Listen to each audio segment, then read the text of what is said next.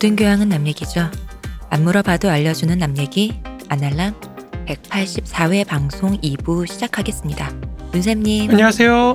이동기 대표님, 안녕하십니까. 안녕하세요. 쇼우십니다. 어, 2부 시작도 이렇게 또 경쾌하고 발랄하게 해주셨어요. 네, 제가 요즘에 저번 주에 모자를 받아간 뒤로 뭔가 힘이 있습니다. 아, 모자빨 죽인다. 모자빨 좋습니다. 장난 아니다. 역시 트럼프. 그렇죠, 트럼프. 음. 레드넥. 어, 레드넥이 우리 인정했잖아요. 한국은 400년 동안 이미 소비에트였다고. 사회주의였다고. 역시 그 외부의 평가에 굉장히 예민한 우리나라로서는 고무적인 평가네요. 어, 그렇죠. 아, 되게, 어, 저 깜짝 놀랐어요. 아, 마르크스보다도 먼저 이미 오래된 미래, 동양. 네. 외, 외부의 평가를 번역해다 주는 사이트가 생길 정도로 예민한 민족으로서 굉장히 고무적입니다. 그렇습니다. 역시 400년 정도 유지됐으면 굉장히 성공적인 시스템 아닙니까? 그렇죠. 근데 왜 우리는 몰랐을까? 그게 공기처럼 걔들은 알아봤는데 왜 우리는 몰랐을까? 공기처럼 아주 자연스럽게 우리에게 있었던 거죠. 희한하네요. 내 맘속에 사회주의가 아니라 이미 공기처럼 있는 사회주의. 음, 역시. 그리고 한국이 정글이라고. 어, 짱그린 건뭐 맞죠. 음. 자기 할아버지가 정글에서 많이 당했다고. 아 한국 전쟁에 참여했다가. 근데 옥자에서 찍어놓은 한국을 볼 때 그렇게 느낄 수 있습니다. 아, 그럴 수 있죠. 네. 뭐 포항이 아나콘다 나오고 뭐 그렇게 찍어놓은 것도 맞아. 맞아. 포항에서 막 그냥 포항 했는데 어. 막 숲도 있고 신기하더라. 아나콘다 막 사냥해서 먹고 있고. 미래의 한국인 거죠. 한국만큼 해수구제 이거가 어. 제거가 잘 된 나라가 없어서 우리나라가 아열대가 되면서 아, 거기 그렇죠. 나무 미래죠, 미래죠. 나무들 보면은 지금 우리나라가 아니야. 아열대가 맞아, 되면서 맞아. 우리가 이제 아나콘다가 있을 수도 있다는. 농촌 가도 실변 보기 힘든 나라인데 제가 그 트윗을 보고 그 트- 트윗의 탈애를 보고 네. 정말 사회주의는 될 게 아니다. 일단 아, 저는 많이 포기했어요. 그분은 사회주의가 뭔지 알고 했단 말일까요? 저는 그것부터 의심이 드는데요. 모르겠죠. 뭐 어. 네. 모르시겠지. 뭐 조선이 400년 동안 소비에트 체제였다는데. 좋다. 그러면 태정태세 분단세 어느 중에 대숙청의 기간이 어디였나? 아, 역시 세조와 세조, 역시 세조구나. 세조인 아, 거죠. 네, 세조와 어. 태종 아닐까. 그럼. 역시 역시 세조가 맞네요. 대숙청. 그렇죠. 세조가 그냥 뭐 그러면- 왕이 될 상인가. 그럼 정조 페레스트로이카. 그렇죠. 그렇죠. 정절. 야 엘친 고종설 뭐 어, 일찍 거. 고종설. 야 이거 뭐 역사 두 번 반복되고요. 아 정말 무섭네요. 아, 아 스트라네. 아 근데 농담인데, 네. 네. 그 실제로 그 최근에 학계에서 네. 경제사 쪽에서는 어, 조선왕조 왕실 있잖아요. 왕실 재정 연구 같은 걸 하면서 네. 조선왕조 왕실 재정 같은 게 사실 소비에트 하에서의 국영 기업과 비슷하다. 음. 그런 연구도 합니다. 그러니까 근거가 있다. 네, 조용준 교수가 아, 예. 이제 연구하신 건데 그 조선왕실과 서울 상업이었던가요? 그 네. 제목이 아마 책 제목이 그럴 겁니다. 그 책의 이제 내용이 딱 그 내용이에요. 그러니까 음. 왕실 재정이라는 게 사실 굉장히 고정적이었기 때문에 조선왕조는 이미 19세기 중반이면은 거의 파산 지경이었다. 아. 파산 지경이었고 그리고 이제 뭐 사실 그 서울 상인들을 뜯어먹고 사는 네. 음. 뭐 그런 이제 아주 기생적인 뭐 유기전은 뜯어먹고 사는. 그렇죠, 그렇죠. 네. 이제 그 물건 뜯어오는 거죠. 그냥 네, 네. 왕실에 납부를 시켜 납부를 시켜놓고 물품을 돈은 안 주는. 돈은 안 주는 그거죠. 가서 행패 부리고 네. 뭐 노비, 왕실 로비니 왕실 로비를 누가 건드리겠습니까? 자 그럼 여기서 소련도 금방 망했는데 400년, 500년을 갈 수 있어도 원동력은 무엇인가 했는데 저 지금 문득 생각났습니다. 뭔가요? 찾았어. 난 바로 찾았어. 뭔데요? 역시 태성년 태정태세 이거 열심히 외워야 돼. 뭔데요? 연산군이 저 그 걔 누구야? 저 저 저 유럽에 아니 소련 망할 때 아니 소련 망 러시아 망할 때 걔 그 마술사 누구야? 라. 라스푸틴. 그치 음. 아 라스푸틴. 연산군이 이 거의 라스푸틴급인데 그 시스템적으로 사실 왕을 폐위해 버리잖아요. 그렇죠. 네. 그러니까 이게 시스템적으로 그걸 다 제거를 해버리니까 오래 갈 수밖에 없는 거죠.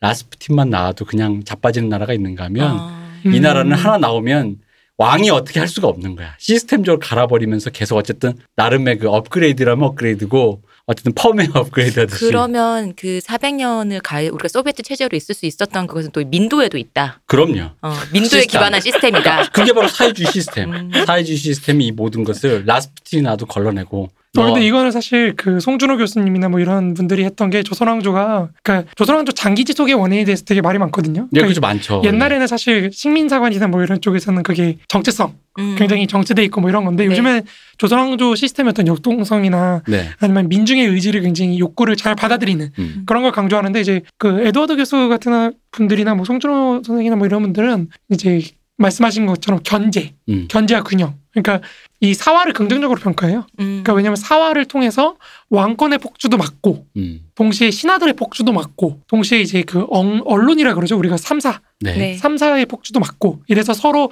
셋 왕과 신하들과 이제 언론의 그 균형과 견제가 굉장히 잘 이루어졌다. 그래서 조선왕조가 잘 장기 지속이 됐다. 음. 뭐 이런 얘기들이 있긴 하죠. 뭐 각자 개인에게 비극일 수 있으나 어쨌든 왕이 폐위된다라는 식의 방식이라는 게 존재했다라는 것 자체가 그 당시 중세에 그건 나름대로 어떤 그 나름의 합리성이라는 건 분명히 존재했을 수 있고 소비에트적인 어 그것을 소비에트적으로 보느냐는 뭐 잘 모르겠지만 문화 대혁명이에요. 어쨌든 어쨌든 저는 외국의 시선에 굉장히 예민한 사람으로서 네. 인정했다고 하니 유행에 민감한 사람들인데 우리. 네. 아, 외국의 시사니까 제가 생각난 게 아까 우리 사석에서도 얘기했지만 요즘 저 가끔 미국 트럼프, 제가 트럼프를 우리 아날람 기자이 팔로우하고 있지 않습니까? 아 그렇습니까? 네, 트럼프 대통령. 몰랐어요.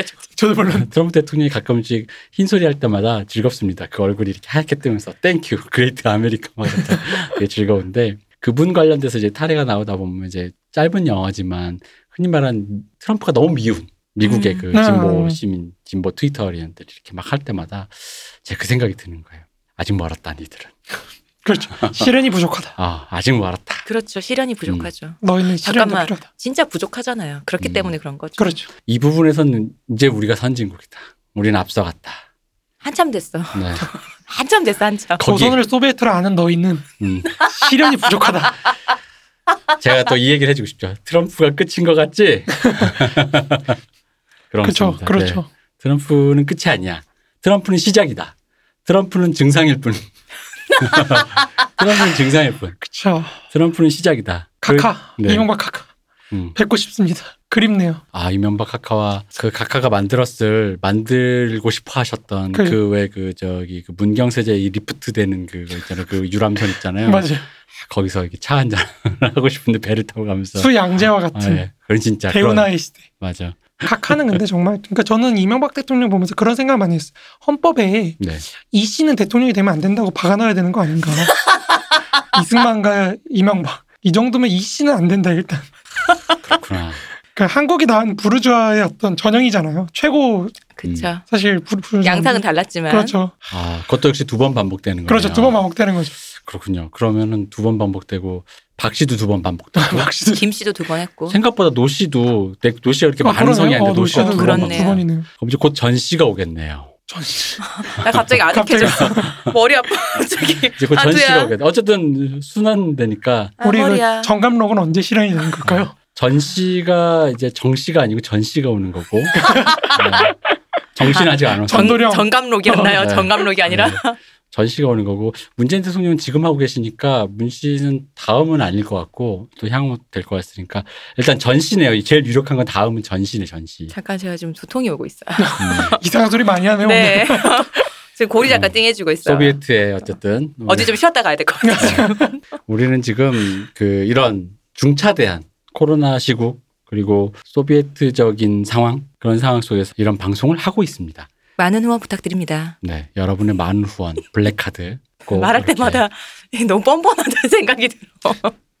저는 유튜브 구독과 좋아요도 많이 아, 눌러주시고. 그럼요. 네. 네. 저 사실 후원 부탁드린 여러분 처음 할 때는 좀 머쓱했어요. 근데 이것도 사람이 우리 아버지가 전에 저 어렸을 때 그런 말 하셨어요. 거지 3일이면 다른 거 다 하기 싫어진다. 거지가 되는 순간 거지를 받아들이게 된다라고. 음, 근데 이게 맞는 것 같아요. 처음에 말씀드릴 때 머쓱했는데 이제는 아주 뻔뻔해. 여러분 후원해 주십시오. 너무너무 배고파요. 춥고 배고프고 우울하고 막 나를 더 과대 포장하게 돼. 여러분 손이 저려요 편집할 때. 과대 포장 아닌 것 같은데. 네.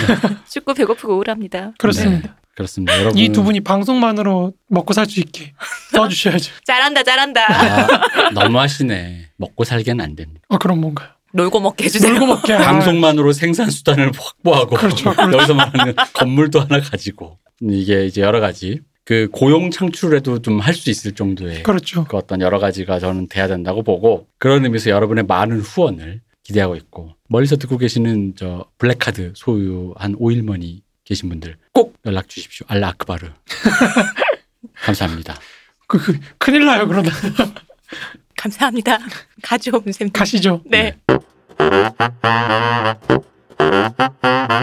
이제 세계공항을 드디어 들어갈 때가 됐습니다. 우리가 이제 예전에 오랜만에 다시 한번 반복하자면은 사회 구성체가 뭐로 구성돼 있다 그랬죠?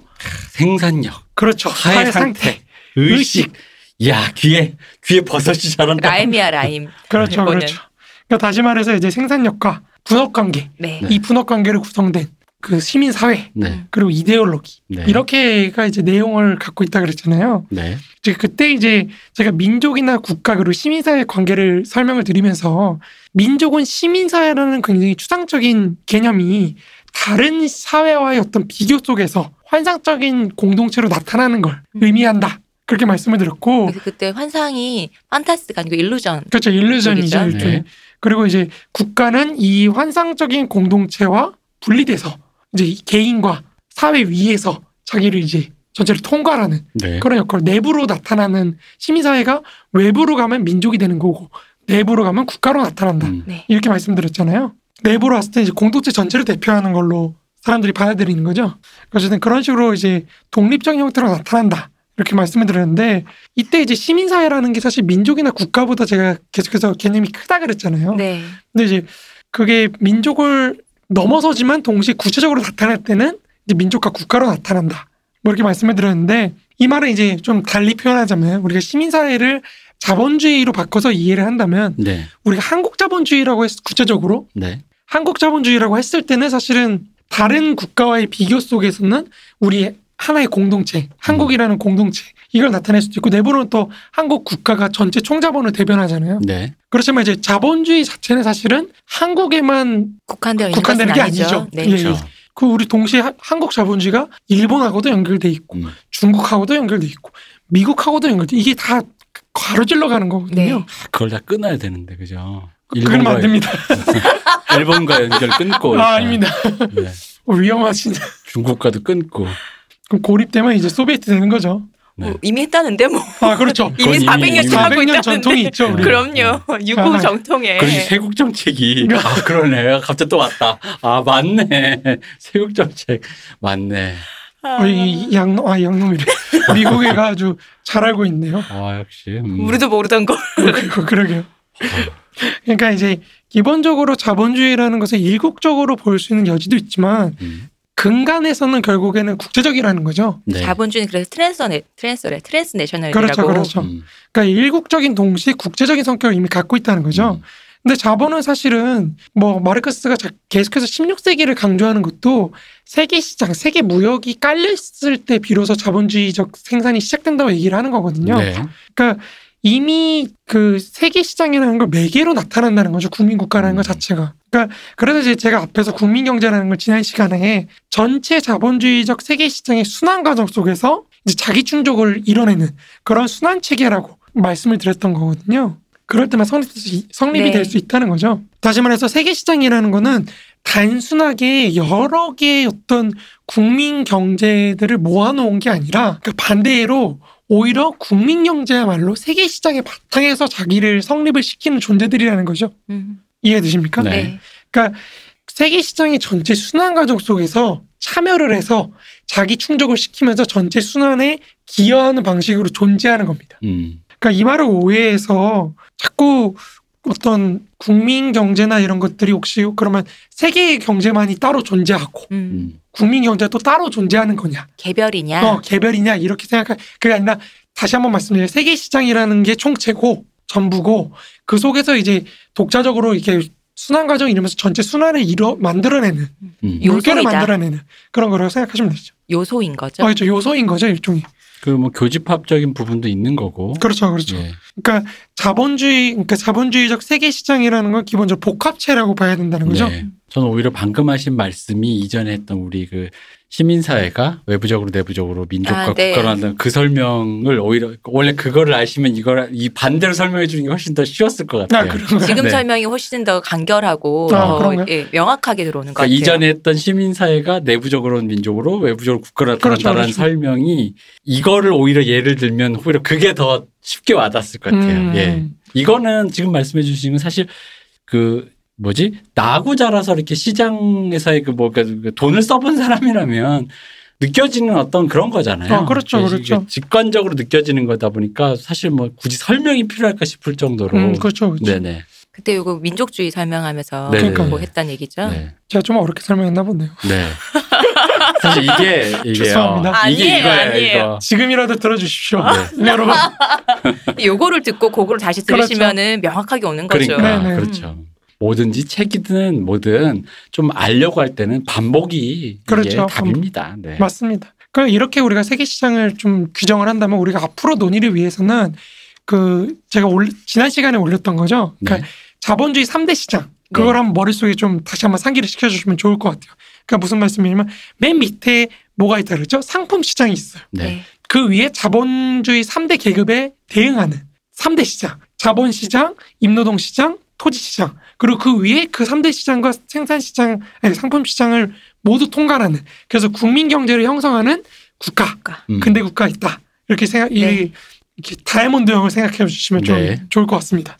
그러니까 아무튼 그 논의를 그걸 전제로 이제 우리가 논의를 진행하는 방식도 상품 시장에서 나타나는 공황의 가능성을 우리가 지난 시간에 다뤘잖아요. 네. 그럼 이번 시간에는 이제 임노동 시장을 먼저 다루고 음. 토지 시장을 다루고 마지막에 금융 금융인 자본 시장을 다루면서 근대 국가를 다루고 끝내는 걸로 음. 그런 식으로 논의를 진행시킬 거예요. 그래서 세계 대공황을 그렇죠. 세계 대공황이 나타나는 과정을 보는 거죠. 두근두근두근. 근데 근데 이거는 사실 정말 필연적이다라고는 할 수 없어요. 왜냐면은 마르크스 제가 계속해서 말씀드리면 마르크스가 이거 완성을 못 시켰기 때문에 네.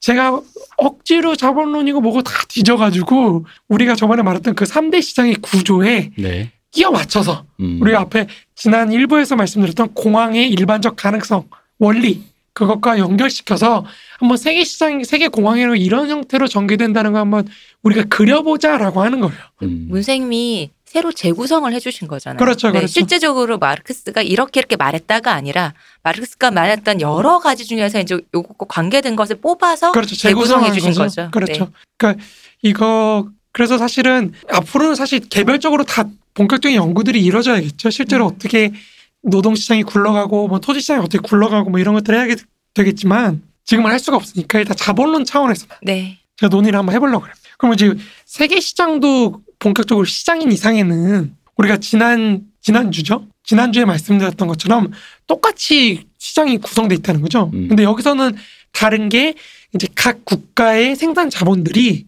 그냥 일반적인 생산 자본으로 바뀌어서 나타난다는 거죠. 음. 무슨 말이냐면 저번에는 한 생산 분야나 뭐 아니면 개별적인 자본, 생산 자본들이 하나의 뭐 개별 가치나 이런 걸 이뤘다고 한다면 여기서는 이제 그게 국가, 음. 하나의 국가의 국민 경제 그런 것들이 이제 대체를 한다는 거죠. 네. 그럼 마찬가지로 이 여러 가지 국민 경제들이 서로 경쟁을 하면서 네. 그 국민 경제 혹은 국민 경제 내부에 있는 산업들 음. 들이 서로 경쟁을 하면서 세계 시장을 형성을 하고 그 세계 시장에서 이윤율의 변화에 따라서 뭐 전 세계적인 규모에서 자본과 노동이 이동을 막 하고 음. 서로 초과 이윤을 쫓아서 막 이동을 하고 그런 식으로 이제 나가겠죠. 네. 그럼 여기서도 사실은 세계 공황의 가능성이라는 걸 똑같이 그려볼 수가 있다는 거죠. 음.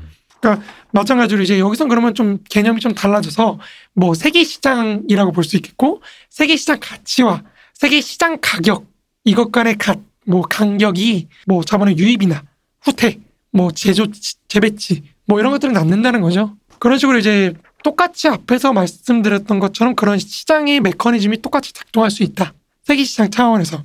그러니까 복수의 생산자들이 참여를 해서 뭐 서로 경쟁을 하고 뭐 어떤 이윤율의 균등화가 이루어지고 그러니까 이런 게 계속해서 나타난다는 거죠. 그러니까 마르크스도 사실 보기에는 제가 볼 때는 상품 생산이라는 거는 별로 문제될 게 없어요. 자본가들이 뭐 예를 들어 한국에 있든 미국에 있든 세계 시장에서 통용되는 가격이나 이런 걸 보고 생산할 수밖에 없거든요. 그래야지 이윤을 낼 거 아니에요. 네. 그러니까 예를 들어서 너무 격차가 크다든지 뭐 이러면 사실 생산을 못 하겠죠. 음.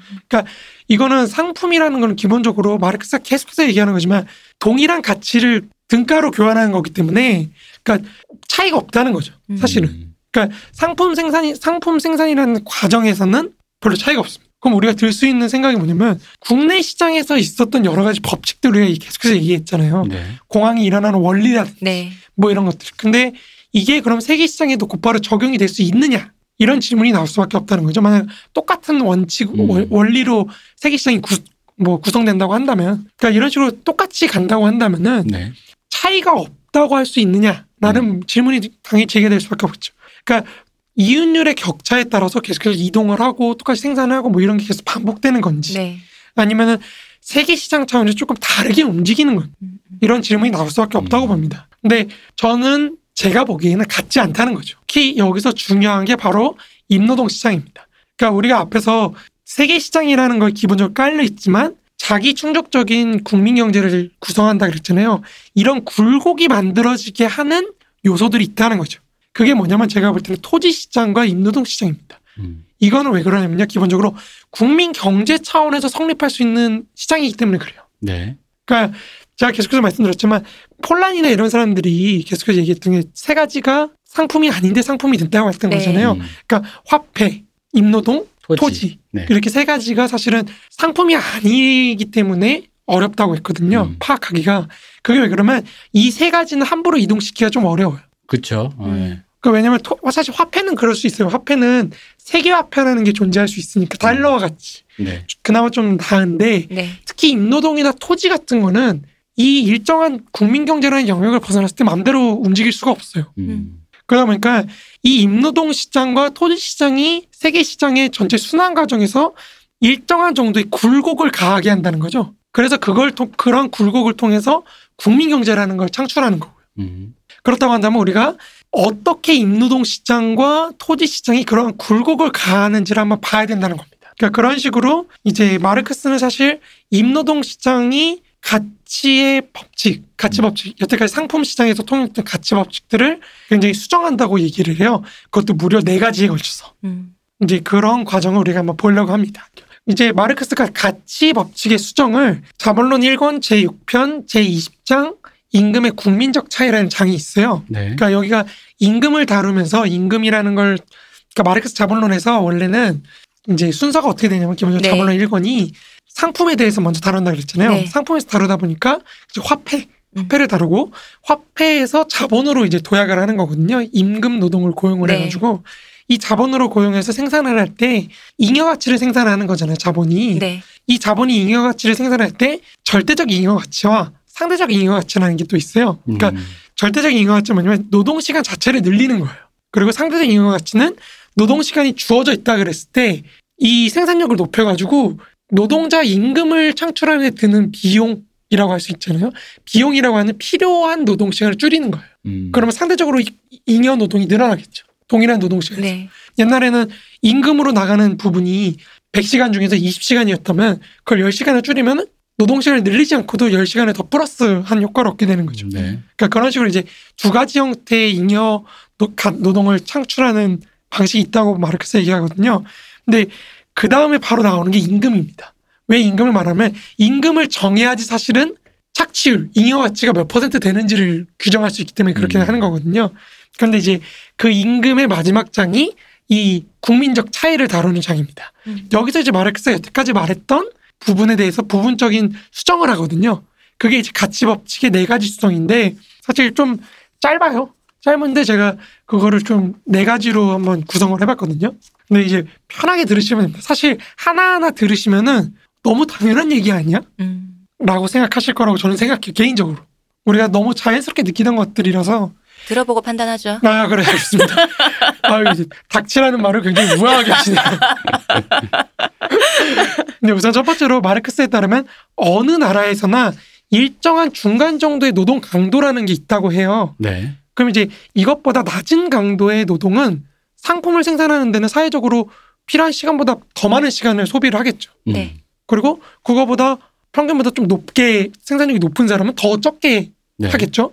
그렇지만 마르크스는 이렇게 낮은 수준의 노동력은 어떤 상품을 생산하는데 사회적으로 필요한 그 시간을 측정을 하잖아요.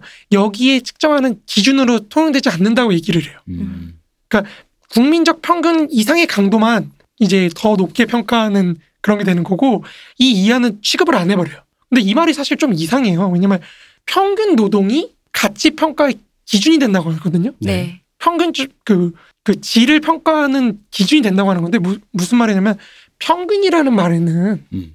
이미 그 밑에 노동이 들어 있어요. 최고와 최저가 들어간 거 아닌가요? 그렇죠. 최고와 최저가 들어가기 때문에 이미 최저 노동이 존재를 해야지 평균치를 산출할 수가 있는 거거든요. 그렇죠. 근데 그 이하가 없어져 도태되어 버린다고 한다면 최저치는 평균 이하가 지금 네. 계산이 안 된다고 해버리는 거거든요. 마르크스는 그렇게 해버리면 사실 평균이라는 관념 자체가 어떻게 존재할 수 있느냐 그런 물음이 나올 수가 있다는 네. 거죠. 근데 여기서는 마르크스가 말하는 평균의 의미가 뭔지를 한번 우리가 잠깐 자본론 1권을 보면서 자- 잠깐 살펴봐야 돼요. 그러니까 왜 마르크스한테는 평균 노동이 평균 이하 노동을 배제하는 것이냐면요. 기본적으로 현존하는 한 사회를 전제로 했을 때, 그러니까 우리 우리 한국 사회 지금 이 순간의 한국 사회라는 걸 전제로 했을 때 보통 사람 누구나가 특별한 발달 없이 어떤 평균적으로 자기 육, 자신의 육체 속에서 갖고 있는 단순한 노동력을 평균 노동력이라 그래요. 음. 그러니까 무슨 말이야? 여기서 중요한 게 단순 노동 이퀄 평균 노동이라는 거예요. 네. 음. 그러니까 이 말이 되게 중요합니다. 그러니까 무슨 말이냐면 마르크스가 볼 때는 평균 노동이라는 건 결국 단순한 노동력이라는 거예요. 이게 왜 중요하냐면요. 일단 우리가 자본가에 의해서 고용된다는 것 자체는 기본적으로 자본가가 생산을 할 때 어떤 사람을 고, 예를 들어 이 대표님을 제가 고용한다고 쳐보죠. 네. 그럼 자본가로서 내가 기대하는 게 뭘까요? 노인 그 노인 노인 그거 정부에서 주는 노인 보조금 노인 그거요? 노인 고용하면 보조금 주고 뭐 그런 거? 그런 나를 거. 고용했을 때 기대하는 건 그거 아닐까? 그럼 뭐 저를 고용한다고 쳐보죠. 그러니까 그럼 제- 청년 수당 또 청년 청, 수- 청, 청, 청년을 고용하면 정부에서 줄 방송 못 하겠네요. 안 될 일이네요. 네. 근데 아무튼 뭐냐면은 결국엔 그러니까 이 사람을 어느 누구를 같았어도 최소한 평균 정도의 기능을 해야 된다는 거거든요. 음, 음. 그러니까 내가 이 사람을 고용했는데 일을 너무 못해. 너무 못한다. 예를 들어 뭐 어떤 신체 장애가 있- 있으신 분들 비하하는 건 아니지만 장애가 있으셔서 일을 못한다. 뭐 예를 들면은 어떤 걸 옮길 때 두 손으로 들어야 되는데 한쪽 팔이 없으면은 훨씬 이게 능률이 떨어질 거잖아요. 옮기기는 뭐 그런 옮기시되 것, 그런 것도 음, 있지만 더 이렇게 시간이 오래 걸린다든지. 자본가가 원하는 활용하기가 어렵겠죠. 네. 그러니까 여러 산업에다 투자를 투입을 해야 되는데 노동력을 그런 어떤 신체라든지 이런 게 좀 제한이 되신 분은 어떤 산업에 못 들어가실 수도 있잖아요. 그렇죠. 그러니까 그런 게 아니라 언제든지 활용할 수 있는 가장 평균적인 수준의 노동을 원한다는 거죠. 여기서 살짝 불판을 조그맣게 열어보자면 마르크스는 그러면 성인 남성 기준의 노동력을 상정한 채로 연산을 한 것이 맞습니다. 아니냐라는 음. 비판이 맞습니다. 그 예전부터 네. 얘기하셨잖아요. 예, 예. 근데 이거는 그러니까 마르크스는 기본적으로 그러니까 인노동이라고 했을 때 논의를 편하게 하기 위해서 성인 남성을 기준으로 해버려요. 네. 그 뭐 노동 임금과 함께 그런 임금 얘기를 할 때도 여성 그렇죠. 같은 네. 경우는 임신도 하고 그렇죠. 그것 때문에 이제 배제를 네네네. 했다고 예전에 얘기하셨잖아요. 네네. 거, 거기에 비장애인 그렇죠. 비장애인 네, 뭐 이런 것들. 그러니까 이거를 가치 평가를 할 필요는 없는 건데 이게 이제 흔히 말하는 비판을 하기 위한 비판으로 여기에다 PC 논쟁을 끼얹으면 마르크스는 결국 영남충이었어. 어, 정말. PC 논쟁도 있지만 사실 이게 왜 문제가 되냐면요. 네. 여성의 재생산을 어떻게 파악할 것이냐. 이것 때문에 또 논란이 됩니다. 그렇죠. 그러니까 소위 말해 가사노동 음. 이런 걸 어떻게 평가할 것이냐. 왜냐하면 우리가 임노동의 재생산이라 그랬을 때는 단순히 먹고 사는 것만 중요한 게 아니거든요. 내가 그렇죠. 가상, 가정에서 뭐 예를 들어 화답도 옷을 누가 빨 것이냐, 음. 뭐 가사노동을 누가 해줄 것이냐, 이런 비용을 어떻게 계산할 것이냐 이런 거에 대한 논쟁도 당연히 필요한 건데 마르크스는 이제 그걸 얘기를 안 했다. 네. 그쵸. 뭐 이런 비판들도 사실 있죠. 그러니까 왜 제가 이제 그 얘기를 했냐면 이제 이게 흔히 말하는 논의를 하기 위해서 나는 예를 들어 A에 집중했는데 왜 B를 안 했냐라는 식으로 그렇죠, 얘기가 그렇죠. 좀 돌아가고 있는 기분이 있어서 그냥 이제 살짝 이게 불판이 열릴 수도 있다라고 그냥 짚고 넘어가는 겁니다. 그렇죠. 근데 이제 이 단순한 노동력 이퀄 평균 노동력이라 그랬잖아요. 네. 근데 이거를 뭐 어, 아직도 조금 애매하다. 그렇게 느끼실 수 있다고 생각해요. 근데 네. 뭐냐면은 그냥 쉽게 얘기하면 비숙련 노동자를 말하는 겁니다. 네. 음. 비숙련 노동자. 비 장애인 남성의 비숙련자인 경우 그렇죠. 우리가 아무나 쓸 수 있는. 언피시한. 요즘으로 말하면 언피시한 말로 치면 어른들이 말하는 그냥 사지 멀쩡한 남자애. 그러니까 그러니까 일반적으로 이- 우리가 기대하는 네. 어디에나 들어가서 사- 생산을 할 수 있는 그런 네. 노동력, 비숙련 노동력 이거를 생각하는 거죠. 그러니까 당연히 이 비숙련 노동력이라는 것도 어떤 그 사회마다 다르겠죠. 그렇겠죠. 평균 수준이. 그렇죠. 그렇죠? 그러니까 이게 문화 수준도 다르고 뭐 이런 계속 그 성격도 달라지고 그 최저한 기준의 능력도 달라지는 겁니다. 네. 그러다 보니까 자본가가 고용하고자 하는 이 최소한의 평균 수준 정도 되는 노동자 이런 노동자들은 노동자들이라는 그 범주에 들어가지 못하면은 자본주의 사회 내에서 계속 도태되는 겁니다. 음. 네가 이 정도 노동력을 나한테 제공하지 못할 사람이면 난 고용하지 않아. 네. 평균 노동 이하가 이제 존재하지 않는다는 게 네. 그런 의미에서 말하는 거고 그런 의미에서 평균 노동이라는 말이 단순 노동이 되고 이 단순 노동이 이제 비, 비숙련 노동자 네. 음. 이렇게 되는 게 그런 의미에서 평균적인 의미라는 음, 음. 정말 어떤 사회 전체의 평균이라고 하는 의미도 조금 있긴 하지만 네. 이제 그정 그런 의미라고 생각하시면 됩니다. 근데 문제는 기본적으로 잡아 한 사회를 전제로 했을 때는 그 평균 이하는 계속 도태가 되는 거거든요. 고용이 네. 안 돼서. 네. 근데 이게 왜 수정이 일어난다고 하냐면은 전체 자본주의 세계 시장 차원이라는 걸 봐- 놓고 봤을 때는 당연히 평균 수준이 다르잖아요. 국가마다. 네. 이 평균 수준이 다를 때 낮은 수준의 평균을 갖고 있는 국가가 도태될 수는 없어요. 음. 이 도태된다는 건그 나라 전체 노동 인구가 없어진다는 걸 그렇죠. 나라가 의미하는 망하는 거거든요. 건데. 나라가 망하는 거예요. 근데 그러면 계속 망하겠죠. 우리 전 그렇죠. 세계가. 음. 근데 그런 게 아니기 때문에 그런 의미에서 마르크스가 가치 법칙이 수정된다고 얘기를 하는 거예요. 그러면 이것은 삼인주의가 아니라 사국주의 뭐 이런 식으로 표현할 수 있는 건가? 어떤 마치 사국주의요? 도태되고 있는 국가를 이렇게 보, 왜냐면 제가 아까 그랬던 도, 평균 노동에 해당되지 않는 어떤 예를 들어 개, 국가 단위에서의 개개인 노동자를 봤을 때 그 부분에서 복지라는 개념도 탄생하는 것이고 뭐 여러 가지 생각했을 때 그런 의미를 삼인주의라고 부른다면 그걸 국가 단위로 간다면은 민이 아니라 누가 국으로? 바꿔서 근데 그거는 국가에서 3인 하면은 사국은 누가 하나요? 근데 말씀을 듣다 보니 조금 곡해를 해보자면 그걸 누가 해주냐면 자본주의? 약간 이런 느낌. 근데 자 순간 퍽이나 이런 소리가 나왔어요. 아니 도태가 안 된다면서요. 어, 네. 근데 이제 음. 다시 조금 얘기를 돌아가자면 네. 그 평균 노동 그럼 이상의 노동 있잖아요. 네. 이런 것들은 그냥 마르크스는 복잡 노동 같은 게 단순 노동이 아닌 음. 복잡 노동 같은 혹은 뭐거 숙련 노동이라고 그렇죠. 해도 숙련 될까요? 노동이나 뭐 이런 것들은 그냥 몇 배로 친다는 거죠. 단순 음. 노동의 몇 배. 네. 음, 음. 이런 걸로 계산이 가능하다는 거죠. 네.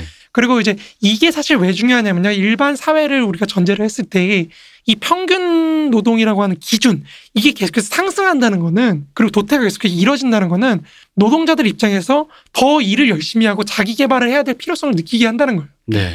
내가 만약에 지금은 평균적인 수준의 노동력을 갖고 있지만 이 평균 기준 자체가 올라가 버리면은 네. 그리고 그걸 내가 쫓아가지 못하면 도태돼서 죽는 거거든요. 음. 그러다 보니까 이런 의미에서 자본가 노동자들의 자기 개발이나 이런 것들이 계속해서 이뤄지고 그러니까 상급 노동자가 되기 위한 노동 노동력의 어떤 자기 개발이랄까요? 네. 그런 운동이 계속해서 일어난다는 거죠. 음. 자 어. 그러면 국가 차원에서 도태가 왜 안 되는 겁니까? 아까, 아까 말씀드렸다시피 도태할 수가 없는 거죠. 왜냐면 그러면 그 노동자들 전체가 죽으라는 건데 네. 한 사회 자체가 멸망할 수는 없는 거거든요. 음. 그리고 뒤에서 이제 얘기하겠지만 국가들 간의 관, 마르크스의 국가론에서 가장 핵심적인 건 뭐냐면은 국가들 간의 관계가 노동시장과 토지시장이라는 굴곡을 거쳐서 국가 대 국가의 관계가 아니고 산업들 간의 관계로 재편된다는 거예요. 음. 이제 뒤에서 말씀드릴 겁니다. 네네네. 어떻게 이루어지는지. 근데 아무튼 이렇게 노동시장에서 계속 도태가 끊임없이 이루어지는 게 이제 사실 이 도태 자체가 선진국 산업이 후진국 산업으로 이동하게 만드는 기반이 되기도 하는 거죠. 네. 음. 그 기반이 된다는 거 하나만 기억해 주시기 바랍니다. 어쨌든 세계 시장에서는 이런 국가들이 개별 노, 개별 사회 내에서 이루어지는 것처럼 도태되는 과정은 나타날 수가 없다. 음. 그런 의미에서 가치 법칙이 이제 어떤 수정이 일어나고 특히나 마르크스가 말할 때 국민들 간의 관계 있잖아요. 여기서 네. 세계 시장 내에서의 국민들 간의 관계는 위계적인 걸로 나타난다는 거예요. 음. 하나의 위계를 이루고 있고 이제 뭐 세계 노동이라 그래서 그 평균 단위가 또 세계 노동의 기초에서 세계 노동보다 조금 낮은 단계에 있는 생산력이 낮은 국가들은 뭐 좀 어렵고 뭐 위에 있는 국가들은 선진국이 이렇게 되긴 하는데 뭐 이제 그건 사실 세계 노동이라는 것 자체가 존재하느냐 자체도 마르크스주의 내부에서 좀 논쟁이 있긴 합니다. 네. 근데 아무튼 저는 사실 존- 여기 이 원고에서는 존재한다고 봤어요. 왜냐면 음. 세계 화폐라는 게 존재하기 때문에 그 화폐의 기준에 따라서 달러가 있잖아요. 우리 네. 이미 그 달러에 따라서 이제 노동을 환원할 수 있다고 보기 때문에 저는 세계 노동이라는 게 평균치가 존재한다고 생각합니다. 근데 어쨌든 그 강 그 세계 노동이라는 평균 단위로 강도가 조금 높은 곳은 이제 보다 많은 가치를 창출하고 보다 많은 화폐로 표현되는 노동을 하는 거고 낮은 곳은 보다 적은 가치로 표현되는 거고 보다 적은 화폐를 차- 창출하는 그런 국가가 되겠죠. 음. 대체로 그렇다는 겁니다. 이처럼 이제 각국 내에서 나타나는 어떤 노동력의 도태 그리고 노동자의 어떤 자기 개발로 평균 노동의 기준이 계속해서 증대하는 것과 다르게 이제 세계 시장 내부에서는 도태 자체가 일어나지가 않고 국가 내의 일부분에서 이제 그런 도태가 나타나겠죠. 음. 예를 들어 선진국 산업에서 도태된 게 우리 국가로 오고 또 우리 국가에서 또 도태돼 가지고 또 이동하고 이런 식으로 이제 그런 부분적으로만 도태가 나타난다는 거죠. 그렇기 때문에 이제 그 노동력에서 굳이 낮은 단계에 있는 국가라고 네. 해서 반드시 선진국에 비해서 불리하다. 모든 모든 산업 분야에서 우리가 열세다라고 말할 수는 없다는 거예요. 음. 제가 각주에도 적어놨지만 이미 마르크스 자체가 잉여학 작서사에서 러시아하고 영국의 농업을 비교를 합니다. 근데 영국의 생산력이 아무리 높아도 실제로 러시아가 아. 훨씬 싸거든요. 그렇죠. 실제로도 훨씬 싸고 마르크스 가치론에 입각해서 봐도 이게 러시아가 훨씬 싸게 음. 그 곡물을 공급할 수 있는 그런 기반이 되는 거죠. 근데 이제 그렇게 이런 식으로 노동력이라는 굴곡을 한번 거쳐가지고 각각의 산업 분야별로 재편되기 시작하는 거예요. 관계가. 네. 국가 간의 관계가. 그러다 보니까 후진국이라 그래서 반드시 망하는 게 아니고 후진국이라 그래서 반드시 착취당하는 게 아니에요. 이게 제일 중요한. 우리 신자유주의나 이런 거 얘기하면 자꾸 뭐 선진국의 금융 국가들이 금융 자본이나 이런 것들이 후진국을 착취를 해서 우리가 못 살게 됐다. 음. 이런 식으로 얘기하는데 사실 제가 생각하기엔 마르크스의 이 세계 시장을 재구성해 보면은 오히려 그런 식으로 보면 전혀 이해를 못 합니다. 왜냐면 후진국에서 예를 들어 선진국에서 이탈한 산업이 후진국에 가서 더 크게 발전해 가지고 음. 선, 후진국이 선진국을 따라잡을 수 있는 기반을 제공할 수도 있는 거거든요. 네. 그러니까 그런 식으로 산업 분야 분야들 간의 관계로 봐야 된다는 겁니다. 음. 기본적으로. 그러니까 어쨌든 이런 식으로 뭐 특정 분야에서 오히려 후진국이 선진국에 비해서 우위를 차지할 가능성도 생긴다. 이 노동력이라는 첫 번째 가치 수정에 따라서. 네. 그것만 한번 기억해 주시면 됩니다. 그리고 아무튼 이런 노동력의 자기 성장에 기초해 가지고 두 번째 수정이 나타나요. 두 번째 수정이 이제 생산성의 어떤 격차가 단순한 노동 강도의 격차로 환원되는 거예요. 음. 어, 이 말이 무슨 말이죠? 아, 너무 어렵지 않나요? 어, 갑자기 머리가 좀 아프고. 쉬었다 갔으면. 그러니까 무슨 말이냐면은 제가 마르크스의 인용문을 한번 살짝 읽어 드릴게요. 네. 마르크스에 따르면 이제 가치 법칙은 기본적으로 세계 시장에서는 보다 생산적인 국민, 선진국 국민이죠. 선진국 국민이 자기네 상품의 판매 가격을 경쟁을 통해서 그 가치로까지 떨어뜨리도록 강요당하지 않는 한 보다 생산적인 국민적 노동은 보다 강도 높은 국민적 노동으로 계산된다. 뭔 말인지 모르겠는데요. 네. 저도 모르겠어요. 이게 장난치십니까? 아유, 죄송합니다. 이게 대단히 어렵게 느껴지지만 사실은 그 노동의 폐쇄성에서 비롯되는 거예요, 기본적으로. 무슨 말이냐면은 일국 차원에서의 자본들 간의 경쟁이 치열하잖아요. 네. 그럼 우리가 앞에 공항의 원리를 보면서 알았지만 경쟁이 치열해지면 어떻게 되죠? 생산성이 떨어지겠죠. 그렇죠. 네. 자본들이 막 이동해서 네. 생산, 어 저희가 이윤이 높대. 음. 그럼 나도 저희 가서 빨리 생산을 해야겠다. 그래서 들어가서 초과 이윤을 막 얻어 먹으려고 하잖아요. 음. 그러면 이제 점점 초과 이윤이 줄어들고 결국엔 이윤율의 균등화가 나타난다 그랬잖아요. 네. 근데 노동 시장이 폐쇄적이거든요. 그러다 보니까 저, 설령 어떤 선진국이나 뭐 어디 후진국이든 어떤 특정한 산업 분야에서 초과 이윤이 일어나고 있다고 해도 음. 노동이 막 이동을 해가지고 거기서 막 생산할 수 있는 게 아니에요. 그렇죠. 음, 네. 그러다 보니까 이 한 국가가 누리고 있는 초과 이윤이라는 어떤 특혜라고 할까요? 이런 뭐라고 하죠? 아, 그 잘난 부분을 뭐라고 표현하죠? 우월성이랄까요? 네. 뭐 이런 것들이 굉장히 장기간에 걸쳐서 지속되는 과- 그런 현상이 나타난다는 거예요. 음. 예를 들어서 우리 한국의 반도체. 음. 반도체 사실 다른 나라도 뭐 투자해서 만들려고 하지만 우리가 압도적인 힘으로 지금 누르고 있잖아요. 음. 일본도 패퇴당했죠 우리한테. 음. 그러니까 이런 식으로 어떤 특정 국가가 갖고 있는 초과 이윤이 상당히 장기간 지속될 수 있다는 거. 이게 노동의 폐쇄성에서 나오는 거예요. 네. 그리고 그 평균 노동의 차이가 나니까 음. 그 숙련 정도. 그러니까 사회가 갖고 있는 어떤 숙련 정도라든지 이런 게 차이가 나버리니까 이동이 자유롭지가 않은 거예요. 그래서 이렇게 초과 이윤이 장기간 지속되는 그런 현상이 나타나는데 이거를 마르크스는 앞에서 우리가 복잡 노동을 어떻게 계산한다 그랬죠? 그냥 단순 노동의 몇 배로 취급한다 네. 그랬잖아요. 음. 마찬가지로 여기서도 그런 식으로 계산한다는 거예요. 음. 노동 강도가 좀 강해가지고 몇 배 곱한 걸로 그냥 계산을 하겠다. 음. 뭐 이런 식인 겁니다. 이 노동 생산성의 격차에 따라서 실현되는 초과 이윤. 그리고 이 초과 뭐 당연히 노동 생산성에는 그 국가의 어떤 지적 능력이나 국민들 평균의 음. 지적 능력이나 뭐 기술력, 독점력, 과학력 뭐 이런 게 여러 가지 복합적으로 작용하는 거거든요. 근데 이런 것들을 초과 이윤을 달성한다고 했을 때 이게 빨리 퍼지지가 않는다는 거죠. 음. 세계적 경쟁이 일어난다고 하더라도. 그러다 보니까 이거를 그냥 마르크스는 단순 노동력의 몇 배 이런 식으로 계산을 한다는 거예요. 노동 강도가 강해서 그런 초과 이윤을 얻게 되는 걸로 계산해서 보겠다는 겁니다. 이게 노동 강도가 강하다는 게 훨씬 숙련 노동이라고도 생각할 수 있나요? 뭐 그럴 수도 있고, 그러니까 쉽게 말하면 착취가 많이 이루어진다고 그냥 계산하겠다는 거예요. 마르크스가 볼 때는. 두 가지를 다 포함하는 거 아니에요? 그러니까 노동 숙련도가 높은 노동 생산성이 높아졌다라는 측면도 있는 거고 흔히 그렇죠, 말하는 그렇죠. 뭐 그냥 흔히 말 옛날 우리 가발 공장 뭐 이런 음. 식으로 그냥 집약적으로 그렇게 착취율이 높아서 그렇게 해서 생산성이 높아질 수도 있고 뭐 그거는 두 개 다 같게 같게 볼 수 있는 거죠. 그렇죠. 갖게 볼수 있는 거예요. 네. 근데 이게 왜 두 번째 수정이냐면은 우리가 앞에서 이윤율 저하를 다룰 때 얘기했지만 경쟁이 치열해지고 그러면 이윤율의 균등화가 나타나야 되거든요. 네. 그리고 균등해지면서 점점 이윤율 저하가 나타나야 되는데 네. 세계 시장 차원에서는 그게 안 된다는 거예요. 음.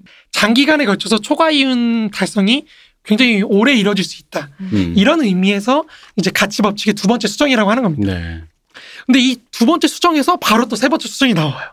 마르크스가 이제 이 세 번째 수정을 뭐라 그러냐면 어떤 나라에서 자본주의적 생산이 굉장히 발달해져 있다고 한다면은 사실은 우리가 계속 얘기했지만 노동의 어떤 국민적 강도 음. 대표님 말씀하셨던 것처럼 그리고 노동 생산성도 이제 국제적 수준 이상으로 높아진 거겠죠. 그러니까 강도도 높고 생산성도 높고 네. 뭐 이렇게 이렇다고 볼 수 있는 건데 그러니까 이건 이제 앞에 두 번째 수정에서 말씀했던 거잖아요. 근데 이거를 마르크스가 그러면 같은 상품을 생산을 하더라도 노동 강도가 다르고 그러다 보면 여기 들어간 가치가 다르겠죠. 네. 상품에 들어간 가치가 다르고 그러면 가격도 달라집니다. 그러니까 가치와 가격이 다르면 이거를 화폐로 표현하는 것도 당연히 다르게 표현되겠죠. 각 국가가 그렇죠. 똑같은 상품을 생산하더라도 그거의 화폐액은 전혀 다르게 네, 네. 달러로 환원해서 예를 들어 했을 때 전혀 다르게 나타난다는 거예요. 따라서 근데 대체적으로 마르크스가 볼 때 자본주의적 생산 양식이 보다 발전한 나라들, 그러니까 선진국에서 이 화폐 가치액이 덜 발달된 곳보다 더 낮게 평가된다. 라고 얘기를 하거든요. 이 말이 무슨 말인지 모르겠어요. 이 말이 무슨 말이야? 자꾸 모르는 말만 써놓으셨어요.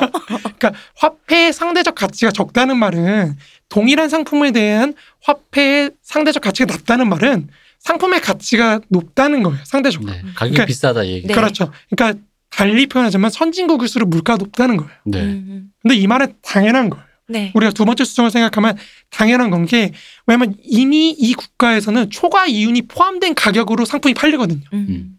그러니까 우리가 생산할 수 있는 그 가치액보다 더 높은 가격으로 팔리기 때문에 당연하게도 물가는 높을 수밖에 없는 거예요. 그럼 물가가 높아요.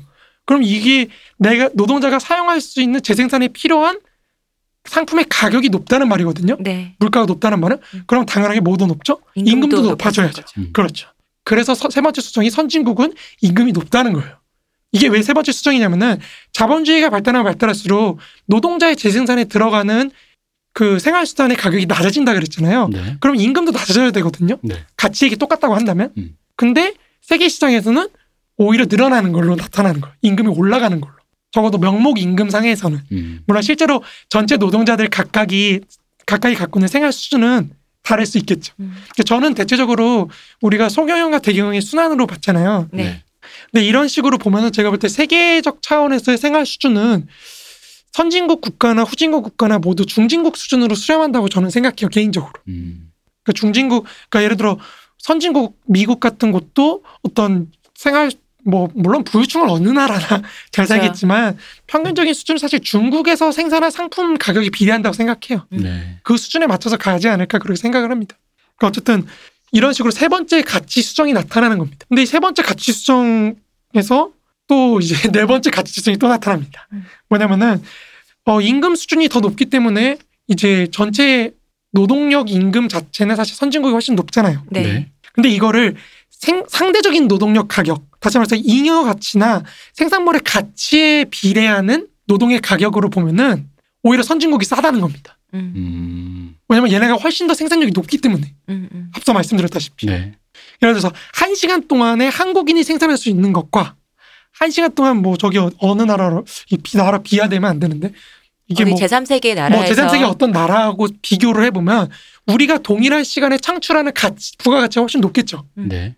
그러니까 근데 이런 임금도 더 높고 그 임금도 더 높지만 그 부가가치 창출액에 비해서는 오히려 싸다는 거죠. 그쵸. 우리가 하- 음. 창출할 수 있는 게 훨씬 많다 네, 보니까. 네. 그러니까 그런 의미에서 임금이 상대적으로 싸고 그러니까 상대적으로 싸다는 겁니다. 상대적으로. 네. 그러다 보니까 선진국 자- 선진국에 오히려 자본이 더 많이 갈 수가 있는 거예요. 음. 음. 오히려 후진국들이 자본이 후진국으로 가야 되는데 임금이 음. 싼 것만 찾는다고 한다면 네. 후진국으로 이동해서 하지 않는 게 오히려 전체 생산력이나 이런 차원에서 봤을 때는 선진국 노동력이 더 쌀 수가 있다는 거죠. 음. 생산에 필요한 건. 네. 그래서 사실 실제로도 그 2차 세계대전 이후에 대부분의 무역은 선진국들 간에 이루어집니다. 음. 그러니까 우리 예상하고 다르게 그러니까 이게 종속 이론이나 뭐 이런 사실 좌파적인 혹은 신좌파적인 입장의 어떤 정치 경제학 이론들은 네. 뭐 월러스틴 이런 거다 아시잖아요. 그러니까 선진국이 뭐 이제 후진국으로 창 착취를 해가지고 뭐 네. 가치 이전을 그쵸. 시켜가지고 더 먹 잘 먹고 잘 살다 이렇게 음. 얘기를 하는데 실제로 무역량은 어 무역 이렇게 한 걸 봐도 선진국 후진국한테 가져갈 게 별로 없습니다. 오히려 선진국들 간의 그 교육이 훨씬 더 많이 이루어지죠. 음. 서로 더 많이 이루어지고 투자도 훨씬 선진국한테 많이 이루어져요. 그러다 보니까 조금 이제 그래서 사실 종속이론이나 이런 게 많이 좀 안 먹히게 된 게 특히 한국이 거기서 중요한 역할을 했죠. 음. 한국같이 후진국이지만 선진국과의 교육을 잘 해가지고 이제 그 어떤 가치 사슬에 편, 편입이 되면은 뭐 이렇게 선진국 수준으로 성장할 수 있다라는 게 돼버리니까 이제 뭐 상당히 음, 끊임없이 착취만 당한 게 아니다. 그렇죠. 착취만 당해서 후진국으로 머물러 있는 게 아니라 저렇게도 된다. 그렇죠. 그러니까 오히려 사실은 그런 차원에서 노동력을 더 잘 키운 한국 같은 나라가 옛날에 말씀드렸다시피 한국처럼 이제 노동력이 잘 교육되고 생산력이 높은 곳이 이제 1945년 이후에는 국제관계에 참여했을 때 오히려 더 좋은 결과가 나올 수도 있다. 뭐 이런 음. 거죠. 그러니까 아까 지나가다가 말씀하셨던 국가 대 국가로 재편하는 게 아니라 산업 분야로 재편한다는 말이 네네. 그 말씀이 지금 여태까지 했던 그런 이런 수정의 여러 가지 의미의 수정 그리고 뭐 여러 가지 모순들을 하나로 설명해 주는 것 같아요. 어, 네, 사실. 맞습니다. 예. 왜냐면 그렇게 하면 좀 어려운 것 같아도 좀 쉽게 느껴지는 게 그러니까 아까 말한 월러스틴이나 그런 분들이 이제 국가 단위 주도를 하면 사실 그게 안 맞는 부분이 있어요. 말씀하신 대로 내가 지금 저기 대졸 이상의 고학력 있는 IT 산업이 뭐 트위터 본사, 애플 본사가 저기 노원구에 오실 애플 본사가 그 애플 본사 같은 게 아무 데나 갈 수는 없는 거잖아요. 어떤 특정한 노동력, 그 흔히 말하는 비숙련 노동 해가지고 아, 뭐 아이폰 설계를 할 수 있는 건 아니니까 제조를 할 수 있을지 몰라도. 근데 이제 그거를 그 국가 단위로 보는 게 아니라 산업 단위로 보면 예를 들어 그 맞습니다. 산업의 재편됨, 그 네네. 핸드폰 시장이라는 글로벌 시장, 핸드폰, 시- 스마트폰 시장에 재편할 수 있는 노동력을 갖고 있느냐 안 갖고 있느냐를 본다면 그러면 사실 좀 일- 이해가 되는 편이에요. 맞습니다. 오히려 맞습니다. 이해가 되거든요. 후진국이지만 그런 노동력을 키워냈다면 그 산업의 그 체인에 그 흔히 말하는 그런 뭐랄까 연결고리에 참가할 수 있는 거잖아요. 그렇죠, 그렇죠. 근데 이제 그 노동력이 존재하지 않는다면 근데 그건 일국 단위의 문제는 또 좀 아니고 그냥 그 산업의 연결고리에 특정 산업에 참 그 들어갈 수 있냐. 근데 또 그 산업이 예를 들어 뭐 작년까지는 핫했는데 이제는 쇠퇴하는 산업일 수도 있는 것이고. 그렇죠. 그럴 수도 있는 거고, 오, 아니면 오히려 새롭게 창출되는 네, 그렇죠. 선진국에서도 새로운 그런 산업을 그런 할 수도 있는 거죠. 그렇기 때문에 산업 단위로 보는 게 훨씬 더 정확하겠네요. 네, 맞습니다. 네. 그러니까 이처럼 이제 세계 시장 내에서의 노동 시장의 어떤 상대적 폐쇄성 그리고 그로 인해서 나타나는 우리가 가치 수정이 네 가지 봤잖아요. 네. 그러니까 각국의 노동자들의 생산력의 차이 그게 음. 계속해서 이뤄지게 하는 어떤 그 도태 네. 도태와 그리고 그에 따라 나타난 어떤 무역에서의 초과 이윤 그리고 선진국 노동자의 상대적 고임금 그리고 그럼에도 불구하고 사실 상대적으로는 노동 단위 가격으로는 싼 음. 싼. 네. 예, 싼 값의 어떤 선진국 노동력이 이제 세계 시장에서 나타나는 노동 시장의 어떤 특수성이라고 할 수 있다는 거죠. 그리고 이 특수성이 이제 사실은 세계 시장에서 굴곡을 가져오게 되는 거고 음. 그거에 따라서 이제 노동 시장의 어떤 국민적인 편성이 이제 그 국가별 단위로 나타나게 되는 게 아니고 산업별 관계로 바꾼다는 거죠. 국가 대 국가의 관계를. 네. 그러니까 그런 식으로 이제 선진 후진국에서도 선진국에 비해서 우위에 있는 사람이 나타날 수도 있고 그 반대도 또 나타날 수도 있는 음. 거고. 그러니까 뭐 예를 들어 선진국이 더 후진 산업 어떤 산업이 있을 예, 수도 네. 있는 거죠. 거죠. 그러니까 그런 식으로 이제 나타날 수 있는 거. 우리도 사실 그런 식으로 일본을 능가하고 있는 부분이 생기는 거고요. 뭐 그럴 수 있죠. 미국이 트럼프가 갑자기 오늘 또 트로 트위터로 해가지고 내연 기관 못 잃어. 그렇죠, 그렇죠, 뭐 이럴 수 있잖아요. 그렇죠. 뭐 GM을 살려야겠다. 어, 뭐 이런 식으로 그럴 수 해가지고 있잖아요. 예, 어. 그런 식으로 되는. 그러니까 이런 식으로 돼가지고 국가 대 국가의 착취 관계가 아니라 산업 분야들 간의 어떤 교류 관계로 바뀐다는 거죠. 네. 노동 시장의 개입에 의해서 음. 이거를 좀 잘 기억해 두시길 바랍니다. 이제 여기에 더해서 토지 시장이라는 거의 어떤 특성도 우리가 고민을 해봐야 된다는 거죠. 네. 그러니까 이거는 사실 뭐 계속해서 말씀드리면 제가 사실 부끄럽게도 모든 걸 다 구성한 건 아니기 때문에 음. 마르크스가 언급한 걸 일부분만 우리 논의에 필요한 것만 제가 네. 얘기를 하는- 하는 건데 토지 시장의 경우에는 이제 뭐 간단하게 결론만 말씀드리면은 계속해서 사회에서 창출되는 잉여 가치를 뺏어가는 거예요. 음. 네. 그러니까 제가 계속해서 지지는 기생적인 역할을 많이 한다 네. 그랬잖아요. 네. 그러니까 이 토지 분야로 투기라든지 뭐 이런 것들이 많이 이루어질 수가 있고 이제 설명하겠지만 마르크스의 지대론 자체가 이 토지가 토지 분야가 그 사회로부터 창출되는 잉여가치 계속 뽑아가는 그런 기생적 성격을 강하게 갖고 있는 분야다 보니까 음. 여기서 계속 빼가다 보면 사실 사회 발전의 생산력 증대를 위해서 필요한 그러니까 이윤율 저하를 상쇄시킬 그런 어떤 기술 혁신이나 네. 생산력 발전이나 이런 걸 가로막게 된다는 거죠. 뭐 그렇게 지금 현재도 우리 그 부동산에 묶여 있는 전체 지금 금액의 규모만 해도 그렇죠. 뭐 거의 한 천, 천조 가까이 뭐 된다. 아 그래요? 그렇게 맞나요? 1,800조 정도 된대요. 그러니까 그때 엄청난 금액이라고는 하는데 뭐 그런 얘기를 안 해서 협소하게만 따지면 그런 거죠. 뭐 어이 문쌤네 학원 잘 되니까 이제 월세 좀 올려봐. 그렇죠, 그렇죠. 사실 이런 그렇죠, 거잖아요. 그렇죠, 그렇죠. 잘 되니까 그걸 일로 뺏어가는 거죠. 사실은 그거를 안, 만약에 안 뺏어가는 구조면 문쌤님 학원이 잘 되면 학원이 더 늘리고 그렇죠. 더 늘려서 학생들 더 잘 가르치고 잘 가르치면 그 애들이 더 노동력 상승에 어떤 아, 아까 말한 네. 고숙련 노동자가 돼서 한국의 부가가치를 창출하는 데 도움이 될 수도 있는데 그렇죠. 근데 토, 토지가 그것을 그 부분을 중간에 갈취한다고 표현해야 될까요? 수취?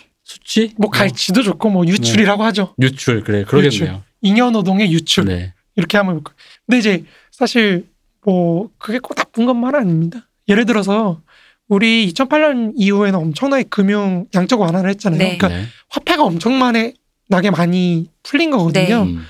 이 돈이 사실 부동산으로 가서 인플레이션을 어느 정도 막은 것도 그나마. 또, 예, 그나마 음. 뭐 막은 것도 있기 때문에 뭐 너무 부정적으로 그리고 이제 사실 우리가 금융이라든지 화폐의 어떤 가치를 담보해주는 역할 이런 자산들이 해주는 역할도 있거든요. 근데 그런 거에 대해서 마르크스가 구체적으로 언급을 안 하기 때문에 이제 저는 여기서 생략을 했어요. 네. 근데 이제 그런 어떤 기생성만 일단 강조를 하- 하겠다는 거죠. 네. 음. 그러니까 그, 그 말씀은 되게 중요한 것 같습니다. 그것만 강조해서 말씀, 그러니까 제한적인 강조이지. 네네네. 요 음. 방송 잘못 들으면 역시, 역시. 토지 기생 안 돼. 죽이자. 음. 어, 지주를 죽창으로. 어, 당장 건물 줘. 어.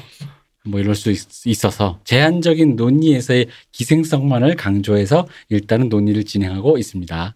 나쁘지 않은 것 같아요. 근데 그것도 지주들 건물 주고 보고 네. 가만두지 않을 거야. 부셔버리겠어. 잊어버리겠어. 제가 아주 집 찾을 집을 이제 이사 갈 때가 되면은 정말 많이 좌절합니다. 맞아요. 음. 아무튼 이제 근데 마르크스가 말하는 사실 지대론에는 두 가지 종류가 있어요. 기본적으로 절대지대와 차익지대라는 게 있거든요. 네. 네. 근데 이거 사실 우리 옛날에 한번 얘기했어요. 네, 얘기했어요. 이게 레닌한테 나중에 중요하다. 음. 음. 레닌의 어떤 농업 이론을 보면서 우리가 한번 보고 갈 거다. 그런 말씀 절대지대와 차익지대에 대해서 대강 설명도 했었어요. 네, 맞아. 차익 네. 대충 설명도 했었죠. 네. 근데 이제 여기서 조금만 좀 다 자세하게 살짝만 맛배기라도 한번. 네. 그러니까 원래 더 길게 아니, 무슨 맛보기 이렇게 많이 먹이시나요? 저번에도 먹었는데 또 먹나요? 맛보기가 이제 그래서 파실 거 있겠어요? 아유, 덮어줘야죠. 아유, 더 가져가. 근데 뭐냐면 이제 절대지대라는 건 기본적으로 그 자본주의적 소유, 그러니까 사적 소유 그 자체가 창출해내는 거라고 얘기를 해요. 마르크스는 무슨 네. 말이냐면 아 내가 자본가인데 농업에 투자를 하려 그래요. 농업에서 어떤 사업을 하려 그래요. 근데 기본적으로 그럼 뭘 해야 되죠? 토지를 빌려야 돼요. 네. 이 토지를 빌리는 것 자체가 이미 금액 비용이거든요. 그죠? 근데 내가 예를 들어서 빌렸어요. 빌렸는데 사회적 평균 수준의 이윤을 갖지 못했다고 한번 쳐보자고요. 땅을 빌렸는데 네, 땅을 그 빌려서 땅에서 나오는 생산성 사업을 했는데 네. 사회적 평균 수준의 수익을 못 냈다고 쳐보자. 고 음. 네. 그럼 내가 여기서 계속 할 필요가 있을까요? 없죠. 자본 이동하면 돼요, 사실 네. 자본.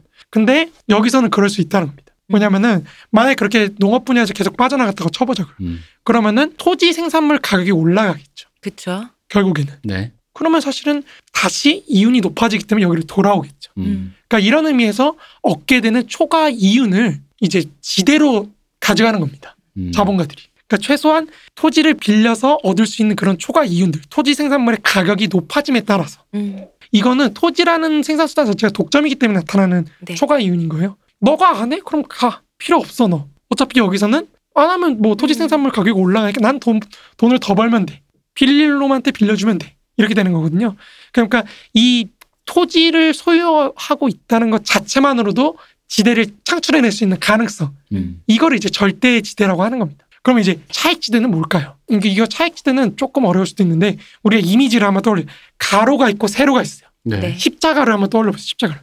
그러면 차익지대 종류가 두 가지가 있는 가로 형태의 차익지대가 있고 세로 형태의 차익지대가 있어요. 네. 뭐냐면 동일한 토지를 A라는 토지를 놓고 한번 생각해보세요.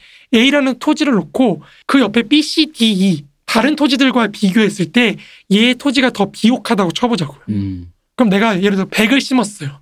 근데 옆에 일반 평균적인 토지는 100을 투자하면은 100을 창출을 했어요. 근데 내 토지는 100을 심었더니 200이 창출이 됐네. 네. 그럼 여기서 100의 차익 지대가 나타나죠. 아. 그러니까 100의 차익 그 초과 이윤이 나타나는 거죠. 네, 뭐 네. 농업으로 치면 땅이 비옥할 수도 있고 뭐 그 건물로 치면 목이 좋다 이럴 수도 그렇죠. 있겠네요. 목이 좋다. 그게 네. 제일 좋은 거예요. 우리가 이거를 차익지대를 이해할 때는 그때 전에 건물주. 말씀하실 때 권리금에 대해서 그렇죠. 권리금. 생각하시면 되게 편해요. 월세는 절대지대가 되는 거고 그렇죠. 월세는 권리금은 어, 그렇죠. 차익지대가 되는 거고 아유 저보다 더 설명을 잘하시네요. 그때 그렇게 설명했었던 아, 거 제가 제가, 그렇게 기억을 하고 있는 제가 거죠. 제가 기억이 그러니까 이거를 건물에 빗대서 얘기를 할 때 권리금 얘기는 아마 대표님이 하셨을 거예요. 아 맞아요. 네. 그랬던 것 같아요. 기억이 안 좋네요 제가. 그러니까 차익지대 두 가지가 있다 그랬잖아요. 그러니까 기본적으로 목이 좋아서 얻게 되는 다른 토지에 비해서 얻게 되는 게 네. 하나가 있고 두 번째로 세로형은 그게 가로형이고 비교해서 다른 것과 비교해서 가로 네. 그러면 내가 세로형은 뭐 세로형 차익지대는 뭐냐면요. 내가 여기 투자한 만큼 음, 음. 이 시설을 더 좋게 만들면 만들수록 음, 음. 더 많은 이윤을 얻게 될때 음. 나타나는 초과 이윤을 이제 차익지대라고 하는 겁니다. 네. 네, 네. 그럼 내가 투자한 만큼 더 나오겠죠. 음. 이게 사실 왜 중요하냐면 이게 그 이전에 고전 경쟁에서 리카르도하고 좀 다른 입장이에요. 아 예. 예, 리카르도의 지대로는 사실은 토지에 투자하면 투자할수록 내가 얻게 되는 게 점점 줄어든다고 하고 수학 체감이 일어난다고 하거든요. 음. 근데 마르크스는 사실 토지는 관리하면 관리할수록 더 좋아진다. 음. 음. 뭐 이런 입장이기 때문에 사실 저는 그래서 마르크스 이론에 조금 의문이 있습니다. 음. 과연 토지라는 게 더 많은 기술과 더 많은 돈을 들여서 투자를 했을 때 계속해서 생산력이 늘어나는가? 이거에 대해서 조금 의문이 있습니다. 절대지대는 잘 모르겠지만 차익지대는 충분히 목만 좋으면 아, 뭐 그럴- 언제든지? 네, 가능할 수도 하- 하니까요. 근데 또 그런 목지라는 게 또 변동되기도 하니까 그렇죠. 네. 알 수 없네요. 저로서는 알 수 없네요. 뭐 그렇지. 근데 이제 지주 입장에서 사실 중요한 거는 심지어 이런 내가 자본가로서 네. 뭐그 권리금 생각하시면 돼요. 이 권리금 비유가 나 되게 말씀드리기 편한 것 같은데 여기서 사업을 하는 임대업자가 열심히 돈을 벌고 여기 투자를 막 했어요. 근데 그거 결국에 누구 거죠? 어, 결국 잘 됐으면 내쫓으면은 그렇죠. 건물주 거죠. 건물주가 되는 네. 거죠. 건물주가 되는 거죠. 거기서도 이윤을 얻을 수 있다는 거죠. 음. 지주는. 그러니까 이게 소유하고 있다는 것 자체만으로 그리고 맞아요.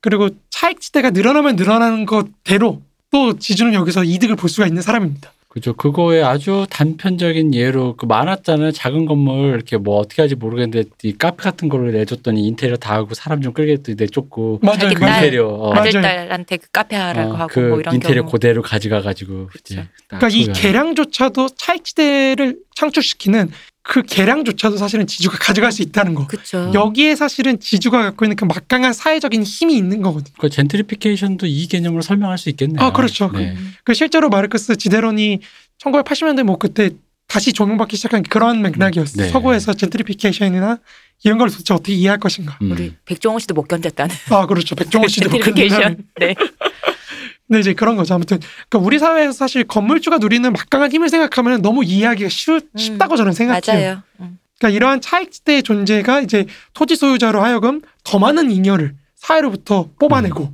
생산자, 뭐 자본가도 있죠. 자본 심지어 자본가도 약탈하는 이런 막강한 힘. 뭐 이런 걸 이제 지주한테 준다는 거죠. 그래서 마르크스는 사실 자본주의 사회가 발달하면 발달할수록 토지에 대한 수요가 늘어날 수밖에 없거든요. 음. 우리 서울만 해도 더 사실 수요가 높잖아요. 그죠. 뭐 입지를 좋게 하는 산업 입지라든지 뭐 거주지라든지 도로라든지 항만이라든지 음. 이런 수요가 계속해서 증대할 수밖에 없고 이런 상황에서 지대가 지대를 뽑아 먹을 수 있는 그 지주의 힘이 점점 커질 수밖에 없다고 봅니다. 음.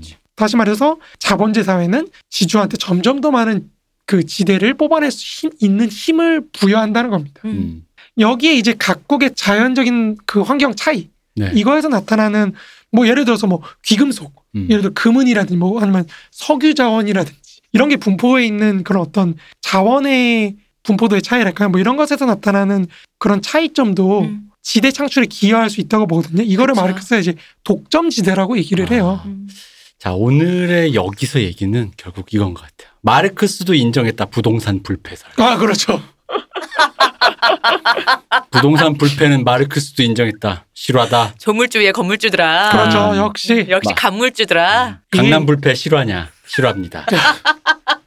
아, 너무 갑자기 눈물 날 것 같은데 네. 마르크스도 인정한 거예요. 말을 인정하는 거예요. 그 네. 이때는 특히나 마르크스가 살던 시- 시절에는 우리가 지난 오늘 방송 나갔던 거 180회인가요? 그때 말씀드렸지만 뭐 귀족들과 토지 소유자들이 정치를 좌우하던 네. 네. 지주들의 그런 음, 음. 시대였기 때문에 특히나 마르크스 앵겔스가 볼때 이제 저 막강한 힘이 음. 어디서 나오는 걸까? 음. 자본주의 사회 내에서 어떻게 그걸 설명을 해야 될까? 이런 차원에서 이런 지대론을 만들어낸 거거든요. 근데 이제 앞서 우리가 노동시장에서 그런 걸 다뤘듯이 마르크스와 앵겔스는 이미 알고 있었어요. 조금 있으면 영국의 지주들이 러시아에 음. 농민들이 생산하는 막강한 곡물에 그 양의 힘을 힘에 입어서 박살날 거라는 거. 음. 그걸 이제 3권에서 많이 얘기합니다. 그래서 사실은 뭐 좀 여담인데요. 이게 그 우리 옛날에 말씀드렸던 이영훈 선생이나 네. 네. 이런 뉴라이트 분들이 사실 전향하게 되는 가장 큰 이유가 그 후진국이라고 하기 좀 하여튼 제3세계 비유럽 국가들에서 자본주의적인 농업가 네. 그리고 지주 이런 애들이 없어지거든요. 음. 그러니까 농업을 자본주의적으로 생산하는 사람 거의 없어요 우리나라에도 음. 대부분 농민이 하죠 소농들 그쵸. 그쵸. 그죠? 그 뭐 중국도 소농이고 음. 저 옛날에 러시아도 소농이었거든요. 음. 그러니까 이제 소위 말해 마르크스가 말했던 대경영 농업의 대경영은 실패한 거 아니냐 음. 뭐 이런 것 때문에 이분들이 뭐 전향하고 뭐 이런 거거든요 사실은. 근데 제가 보기에는 마르크스의 지대론을 이해했으면은 네. 그리고 앞에서 말했던 노동 시장에 대한 이해가 있었으면은 당연한 거라는 거죠. 마르크스 입장에 설명할 수 있는. 전향한 사람들 이해 1도 못했어. 지금. 어, 제가 좀 까는 겁니다. 아니 근데 그렇게 굳이 좀 깊이 들어가지 않더라도 흔히 말하는 그 국가 단위의 그 세계 시장, 세계 시장에서 일단 어쨌든 지금 현재 있는 국가 단위 세계 시장 단계에서만 보더라도 농업으로 생산되는 것이 결국 거의 대부분 식량 자원이라고 보면은 식량 자원에 대한 국가 단위의 고려라는 거는 대경영적 차원에선 고려돼야 되잖아요. 사실은. 그러니까 흔히 어, 그렇죠. 말하는 뭐 쌀을 사람들이 안 먹고 생산 그 가치가 낮으니까 음. 쌀을 재배를 안 해. 뭐, 아, 뭐, 먹을 걸 재배 안 해. 수입하는 게 더 싸. 그러다 갑자기 미국이 뭐 수입하는 데가 뭐 가격을 올려서 우리는 이제 종속국이 된다. 뭐 이런 얘기 옛날에 네, 누가 옛날에 이러면서 되게. 많았잖아요. 그러니까 우리 걸 살려야 된다는데 우리 걸 살려야 되는데 이 것만, 이 단순한 얘기만도 고려를 할 때도 그러니까 우리 걸 살리자가 아니라 생각, 제 생각엔 이 얘기를 듣고 나서 들은 얘기는 소경영적 구조에서 마르크스적인 의미의 대경영적 구조, 즉 국가적 단위에서의 음. 고찰로 이걸 바라보면 거기에서 솔루션을 볼 수 있었다 얘기지. 그러니까 죽어가는 소경영을 어쨌든 소경영인 채로 냅두게 살려 아 그렇죠. 네, 그- 맞아요. 어, 소경으로 태어났으니 소경으로 죽게 냅두세요 이런 식으로 들린단 말이에요. 맞아요. 그 당시에 그렇죠, 구호는 그렇죠, 그렇죠. 신토부리가. 그렇죠, 그렇죠. 근데 그게 아니라 말 그대로 이용수 선생님 전향하셨던 그런 얘기들 을 좀 굳이 같이 논의해서 보자면은 그러니까 그런 의미에서 마르크스적 의미의 대경영적 농업 만약 농업만 보자면 으로 이게 고찰해야 되는 문제 아닌가. 그렇죠. 네, 이, 이것들이 이렇게 어떻게 만약 그런 게 우려가 된다면 진짜로 저 무슨 뭐 몬산토가 뭐 뭐 가격을 올려서 우리는 드디어 종속국이 되어서 어, 시- 그래서 실제로 마르크스가 농업 차원에서도 유럽이 네, 러- 아시아나 러시아나 미국, 아메리카에서 나오는 그런 농산물로 네, 박살나기 싫으면은 빨리 음. 사회주의화를 해야 된다. 그러니까요. 대경영으로 합리적으로 이거를 조직할 수 있어야 음. 이제 먹고 살 수 있지 농민들도 안 그러면 저거 시장 가격에서 사실 이길 수가 없다. 특히 저 미국 그 농민들. 되게 그게 뭐 사회주의란 말이 거부감이 든다면 어쨌든 간에 그게 전체적 구조 대경영이라는 의미가 뭐 그러니까 국가적 단위의 그, 그 규모로 전체적으로 국가적 단위에서 고찰하고 맞습니다. 제- 체계적으로 관리를 하고 맞습니다, 맞습니다. 산업 체계를 재편해야 된다라는 필요를 느껴야 된다. 요 얘기로 느끼면 맞아요. 좀 쉽게 받아들일 수 있을 것그 같아요. 얘기인데 이제 이제 뭐 이영호 선생이나 이런 분들은 현실에서 대경영이라는 게 없는데 이렇게 음. 되시는 거죠. 근데 이제 그거는 마르크스도 얘기했다 이거죠, 제 음. 말은. 음. 마르크스가 얘기한 건 그걸 알면서도 이제 어떻게 그러면 이 전체를 관리할 것인가 경영할 음. 것인가 이런 차원의 얘기지 뭐 이제 그런 게 아니라는 거죠. 그러니까 현실에 없는 게 아니라 이게 일단 이게 필요한데라고 얘기한 그렇죠. 거잖아요. 필요한데라고 얘기한 어, 거죠. 이렇게 돼야 될 텐데라는 얘기가 그러니까 안 되더라도 어, 그러니까 이제 그런 말씀인데 아무튼 음, 이건 마치 그런 느낌이네요. 우리 모두가 김연아가 될 수는 없지만 꿈을 가지긴 해야 될 텐데 어린이들이 뭐 이런 거 있잖아요. 근데 이제 문제는 이제 1945년 이후에는 음, 이런 그 선진국이라고 할 수 있는 미국이 워낙에 농업적으로 압도적인 차원이 되다 보니까 그렇죠. 후진국들이 돈을 벌어야 되는데 농업을 음. 통해서 농업이라든지 아니면 1차 네. 원료를 수출해 가지고 그런 걸 해. 한국도 사실은 1950년대 40년대에 금 수출하고 그러던 나라였거든요. 네. 우리도 자원 노다지. 예 자원 수출하던 국- 국가였는데 네. 그러니까 그런 게 안 된다는 거죠 지금은. 음. 그게 가장 큰 문제인 거죠. 미국이 이제 석유도 나 맞아, 많이 석유도 나. 석유도 많이 나. 원래부터 갖고 있었는데 자기들 거는 안 팔고 수입했었잖아요. 그렇죠. 더 이제 많이 나. 더 많이 나. 무서운 나라야. 그러니까 아무튼 그렇게 석유라든지 네. 아니면 뭐 마르크스는 사실 여기서 이제 포도주 예를 들었는데 음. 그건 좀 제가 볼 때 없어 보이는 없어 보이는 예 같고 아니 쓰려다가 책상에 뭐 없나 이렇게 생산물 뭐 없나 토지 농산물 없나 하다가 바로 포도주가 보였겠죠. 아뭐 그렇게 보 그 우리 저 박기태 변호사님 가공 진행하신 물산물. 어 그치 박기태 변호사님이 진행하신 음주 보면은 가장 일상적인 게 걔들한테는 그거였을 테니까 음. 가- 특히 가공한 거잖아요. 술을 좋아했나 봐요. 어, 아니 그 그게 아니라 그 우리 음주 방송을 들으면은 그 사람들은 그게 우리처럼 때가 되니 술 먹는다가 아니라 이 코카서스 인종들은 그게 아니더라고요. 아 그래요? 그냥 그냥 그냥 그 마치 매, 매 주전부리와 끼니마다 그냥 음. 와인 한 두 잔은 그냥 먹는 반찬 반찬이자 주전부리이자 주식이기도 한 거에 같이 들어가는 그 알코올 중독되는 거 아닙니까? 네, 그래서 네. 많대요. 많- 아, 그래요? 아, 많대요. 맞네. 아, 그, 아, 역시 어, 정직하네요. 네. 기본이래요. 정직하더라고요. 아, 간, 간은 정직하네요. 아무튼 그런 식으로 이제 독점 가격점 지대라는 거 존재한다는 거 네. 말씀드렸잖아요. 이런 게 사실은 앞에서 말씀드렸던 것처럼 후진국이 반드시 선진국에 비해서 이렇게 뒤처지지 않을 수 있는 음. 그런 기반도 된다는 거죠. 그리고 이런 지정학적 위치의 차이에서 나타나는 어떤 독점 가격 그리고 독점 가격을 지닌 어떤 생산물들의 뭐 존재 이런 것들이 사실은 국제 관계 속에서 어떤 근대 국가들 간의 어떤 지정학적인 전략을 산출하는 음. 그런 기초가 되기도 하는데 이에 대해서 사실 이론적인 기초가 좀 부족합니다. 음. 연구가 부족하다는 말씀은 그러니까 이게 지금 학계 말씀이신 건가요? 어 그렇죠. 그러니까 이거를 아무래도 재구성을 해야 되는데 그러면 네. 뭐 토지 시장 자체가 어떻게 구성되어 있는지 음. 그런 거 연구를 해야 되는데 그런 게 조금 부족하다고 저는 개인적으로 생각해요. 네. 그러니까 아무튼 정리하자면 토지라는 상품은 노동력 상품과 마찬가지로 이제 토지 시장을 매개로 일국적인 차원에서만 통용될 수 있는 것이기 때문에 그렇죠. 이제 특히나 뭐 사적 소유는 제한이 있잖아요. 네. 그 제한 속에서 독점될 수 있는 것이기 때문에 이제 사회적 생산력의 발전 속에서 지대는 점점 증가하는 추세가 있다고 마르크스는 기본적으로 봐요. 음. 그런 경향이 있다. 네. 우리가 임금의 축적, 지대의 축적 그런 얘기 지난번에 네. 하시- 말씀드렸잖아요. 네. 그런 것처럼 여기서 계속해서 지대가 축적되는 경향이 있다. 그러다 보니까 더 많은 이제 그 사회로부터 잉여 노동을 뽑아내고 이런 게 사실은 자본가의 어떤 기술 혁신이나 이런 걸 하는 동기 음. 그런 걸 점점 떨어뜨리는 음. 요소가 된다는 거죠. 이게 제일 사실 문제예요. 자본가는 토지 자체도 개량이 안 되는 거예요. 점점 음. 개량을 해봐야 어차피 건물주가 가져가는데 그렇죠. 내가 여기 무슨 그걸 하겠어요. 그래서 요즘 카페들 인테리어 보세요. 공사장인지 맞아요, 카페인지 알 수 없는 아, 그- 인테리어들. 그런 거였어요? 네. 저는 그 힙하, 힙해서 그런 줄 알았는데 그게 그게. 이제 힙해진 거죠. 그냥. 아, 그게 그 힙해진 감성이 힙해진 거죠. 참, 이 세상 참 어렵네요.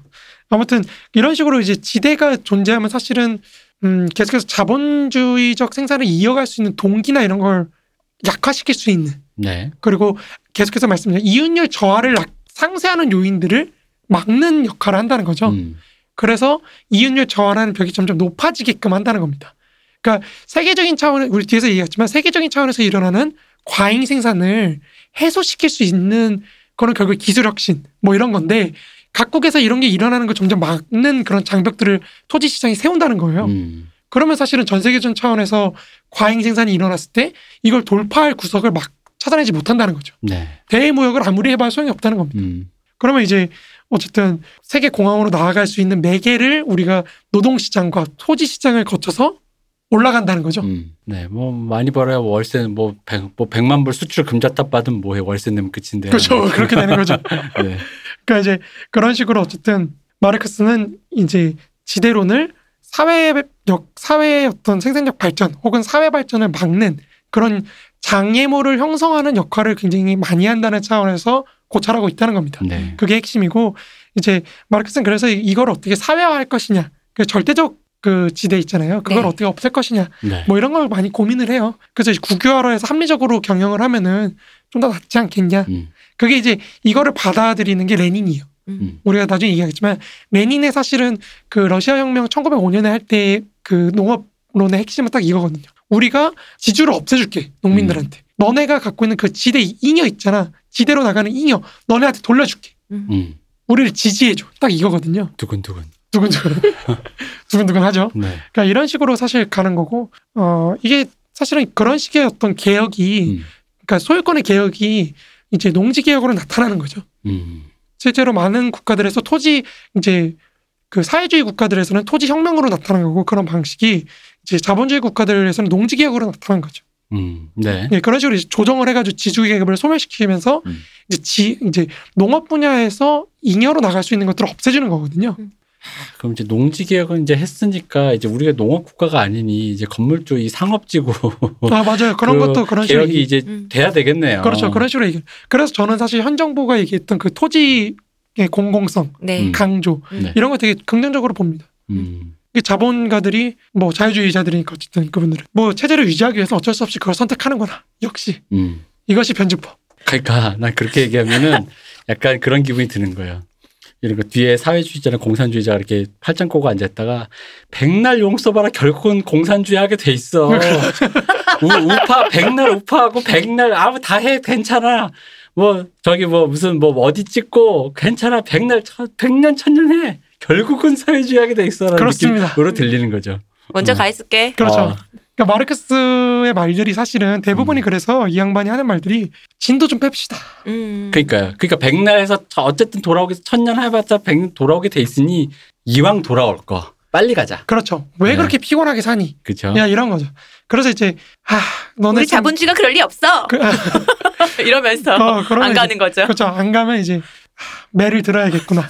이게 혁명이라는 겁니다, 여러분. 그렇죠. 네. 별게 아닙니다. 아무튼 이제 우리가 여태까지 사실은 그 상품 그러니까 상품 시장에서 나타나는 공황의 일반적 가능성 네. 이게 이제 세계 시장이라는 거를 규정하고 그 세계 시장 속에서 나타나는 국민 경제 그 국민 경제를 규정하는 노동 시장과 토지 시장이 어떻게 세계 시장 전체 순환에 굴곡을 가해서 음. 가치 법칙의 전환을 가져오는지 그래서 어떻게 산- 국가 대 국가의 관계를 산업들 간의 관계를 바꾸고 음. 국- 일국 내부에서 나타날 수 있는 어떤 생산력 혁신의 가능성 이윤율 저하를 막을 수 있는 가능성을 토지 시장이라는 게 점점, 점점 막아가는지 그걸 이제 한번 봤습니다. 네. 그럼 이제 우리가 앞으로 봐야 될 건 뭐죠? 이제 마지, 자본 시장을 봐야죠. 그렇죠. 마지막 자본 시장이 남은 거죠. 이 자본 시장의 존재가 앞서 있었던 그 생산 자본과 유통 자본의 대립이라는 공황의 일반적 가능성을 음. 세계적 차원의 공황으로 이끌어 올리는 겁니다. 네. 여기서부터 이제 세계 공황이 시작되는 거죠. 음. 이걸 이제 우리가 금을 자본 시장이 핵심 레시피 같아요. 아 그렇습니다. 어. 역시나 왜냐하면 사실은 노동자들의 제가 뭐 비법 망- 소스 있잖아요. 망국의 노동자들이요 단결하라. 뭐 그런 말을 했지만 네. 사실 단결하는 거 쉽지 않습니다. 그럼요. 결국 이동할 수 있는 건 돈밖에 없어요. 역시. 돈이 최고입니다. 세계적 차원에서 사실 각국을 연결시켜주는 거는 상품의 이동과 자본의 이동입니다. 음. 음. 사실 노동의 이동도 마- 많이 이루어지긴 하는데요. 이 예를 들자면은 도노무라 마사루 선생의 이제 그 연구들을 보면은 이분이 이제 제일조선인 연구하고 어 조선인 강제노동, 강제연행 네. 뭐 이런 거 연구를 많이 하셨거든요. 근데 아 그분 성함이 마사루 선생님입니까? 도노무라 마사루라고 네, 도노무라 마사루. 아 그렇습니까? 마사루가 아 마사루는 저에겐 또 굉장히 유명하고 유의미한 아. 캐릭터이기 때문에 이분은 이분 이제 훌륭하신 분이에요. 근데 네. 어 이분도 사실은 이제 그 낙성대하고 관련이 있으신 분이죠. 음. 근데 이분이 그 이영원 선생이나 뭐 이우현 선생이나 뭐 이런 분들 요즘 논제, 논란이 많으신 분들인데 낙성대 쪽한테 비판받으시는 게 좀 있거든요. 이분이 음. 이분이 비판받는 맹점은 그러니까 논점은 뭐냐면은 조선인들을 너무 너무 비하한다. 그러니까 조선인들한테 온정적이다 너무. 아 이 분 네, 일본인 이분이 학자가 일본인 학자 음. 너무 온정적이라서 음. 비하하는 것 같은 느낌이 든다라고 이제 그렇게 비판을 하시는데 음. 음. 저는 좀 그건 좀 과하다고 생각하고 아. 시혜적이다 뭐 네, 시혜적이다 그런 거죠. 음. 뭐 그렇잖아요. 일본인이 제일 조선인 연구하고 음. 뭐 이러는 거 사실 뻔히 보이잖아요. 어떤 정치적 성향일지. 네. 그러니까 이제 너무 시혜적이다 뭐 이런 식으로 비판하시는데 음, 제가 볼 때는 뭐 그건 문제. 근데 이번에 핵심적인 논지는 뭐냐면은 좀 혹시 궁금하신 분들 한번 책을 찾아보세요. 이게 뿌리와 이파리 출판사에서 나온 책인데요. 재밌습니다. 굉장히 재밌습니다. 그 핵심 논지는 뭐냐면요. 이거 어쩌면 좀 제가 좀 화약고를 건드리는 걸 수도 있는데, 네. 그러니까 조선인 강제연행 같은 것도 당시의 차원에서 보면 사실 국제적인 노동 이동의 한 형태라는 거죠. 아, 그건 그렇죠. 당연히 네. 왜냐면 같은 경제권 그쪽에서 그 당시 불렀던 걸 대동아 공영이었잖아요. 그 그 경제권이라는 시장에서 우리 유럽에서 EU에서 그 뭐야 저 동구권 노동자들이 주로 이제 저 서유럽권, 네. 아, 뭐 경제 성장 제일 높 잘된 쪽 서유럽, 영국이나 뭐 그런 쪽으로 이동하는 거랑 같죠. 근데 그렇죠, 다 그렇죠. 거기에 강제성이 있느냐 없느냐 그렇죠. 좀 있는 건데, 그러니까 이분의. 핵심 논지는 뭐냐면 국제적인 노동력 이동은 초기에는 노예제 형태로 이동이 이루어진다는 거예요. 그죠. 네. 그러니까 굉장히 아주 폭력적인 강제로 이루어졌다가 그 다음에는 국가의 개입을 통해서 이루어지는 게 일반적이라는 거예요. 음. 우리가 강제연행이라고 부정적이라고 보는 그 현상도 사실은 그냥 일반적인 형태의 노동력 이동의 한 형태였다는 거예요. 그죠. 강제성을 비판할 수는 있을지언정 그게 가치 평가를 제외하고 노동의 이동이라는 것 자체를 부인할 수는 없죠. 그렇죠. 네. 근데 이제 그게 좀 더 발달하면은 국제 이동이 이제 자본이 거기 개입해서 그거를 매개하는 역할을 해준다는 거죠. 네. 그걸 부정적으로 볼 필요가 없다는 게 이번에 맹점 그 논, 논지 중에 하나거든요. 음. 어쨌든 그래서 이제 뭐 비판하시는 분들 꽤 계시는데 근데 자- 사실 이분의 논지를 떠나서라도 마르크스주의 저희가 이제 계속 뭐 공부하고 들으면서 약간 단점이라면 뭐가 있냐면 이걸 하다 보면 되게 거시적인 관점에서의 그 되다 보니까 무슨 생각 이분도 그런 거에 좀그 되신 것 같은데 아, 뭐 강제가 있던 없던 못됐던 착하던 간에 그렇게 될 일이었다라는 느낌이 많이 들어요. 음, 그러니까 산업이 뭐 자본주의가 세계화가 되거나 뭐 어떤 그런 식의 어떤 그러니까 원래 가야 될 흐름으로 지금 흘러간 것들을 지금 우리가 좀 추이를 보고 거기에서 왜 이렇게 돼요? 왜 이렇게 됐고 왜 이렇게 재편되었지라는 거를 하나 뜯어보다 보면 그렇죠, 그렇죠.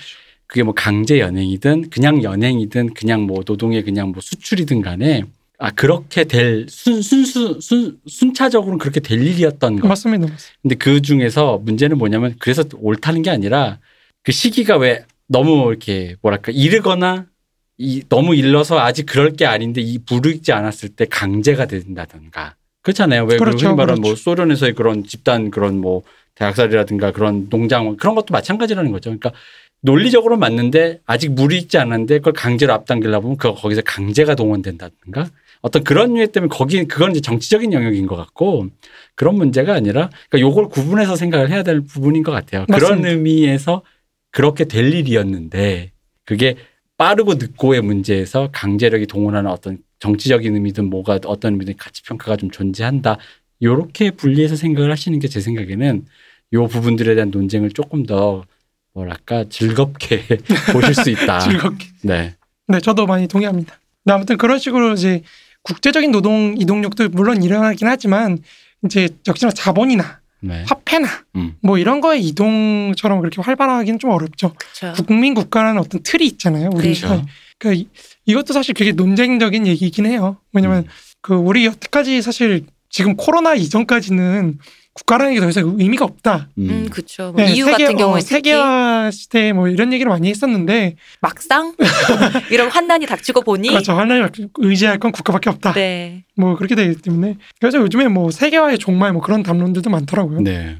또 지적이 또 뭐 그거 갖고 뭐 공산주의화 해야 된다 뭐 그런 얘기 해가지고 또 이 문성합니다. 문과는 안 된다. 뭐, 뭐 아무튼 이런데 이런 식으로 그 어떤 국제적인 세계 모역을 주도하는 유통 자본, 국제적인 의미에서 유통 자본과 뭐 금융 자본, 우리가 아까 그 산업 자본의 확장을 도와주는 역할을 했잖아요. 이자율이라든지 네. 신용의 뭐 대부라든지 뭐 이런 것들.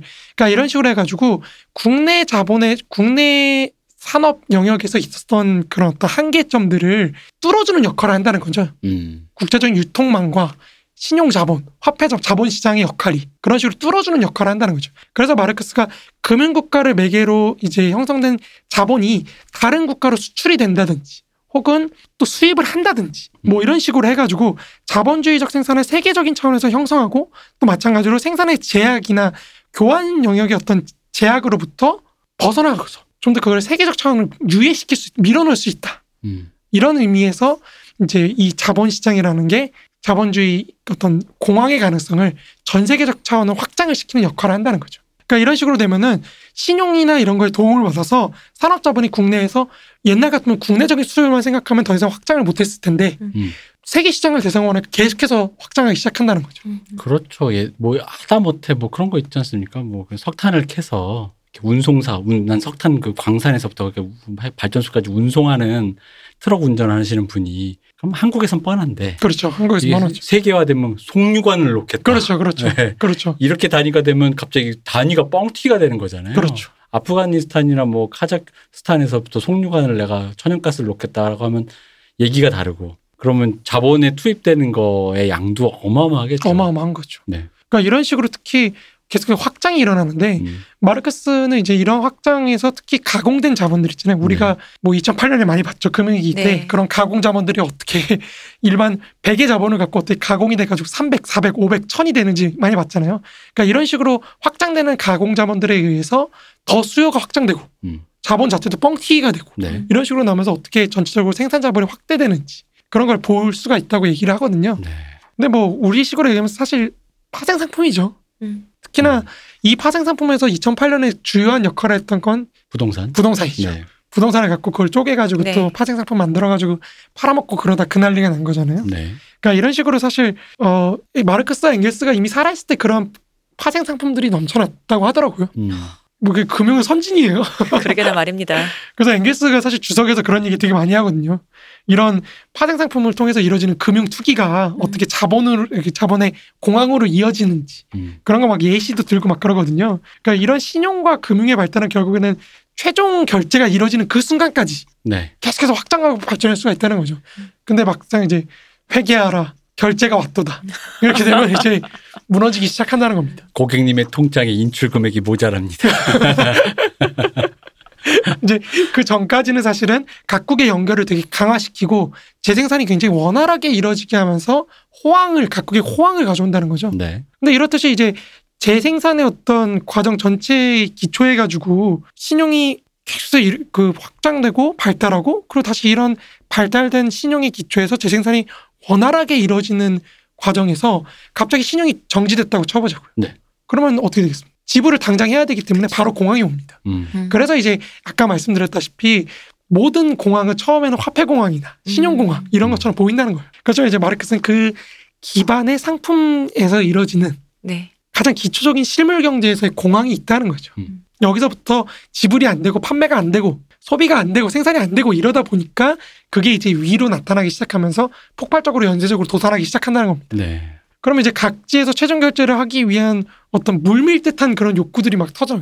돈을 주십시오. 돈을 주십시오. 음. 저한테 돈을 주십시오. 이렇게 되면 절규에 가까운 욕구들 음, 표현이 그래요. 절규에 가까운 욕구로 폭발하게 된다. 그러면 이제 여기서 특히 문제가 되는 게 어음의 화폐로의 현금화. 음. 그러니까 어음 빌려줬던 거를 빨리 현금으로 환수를 해야 되거든요.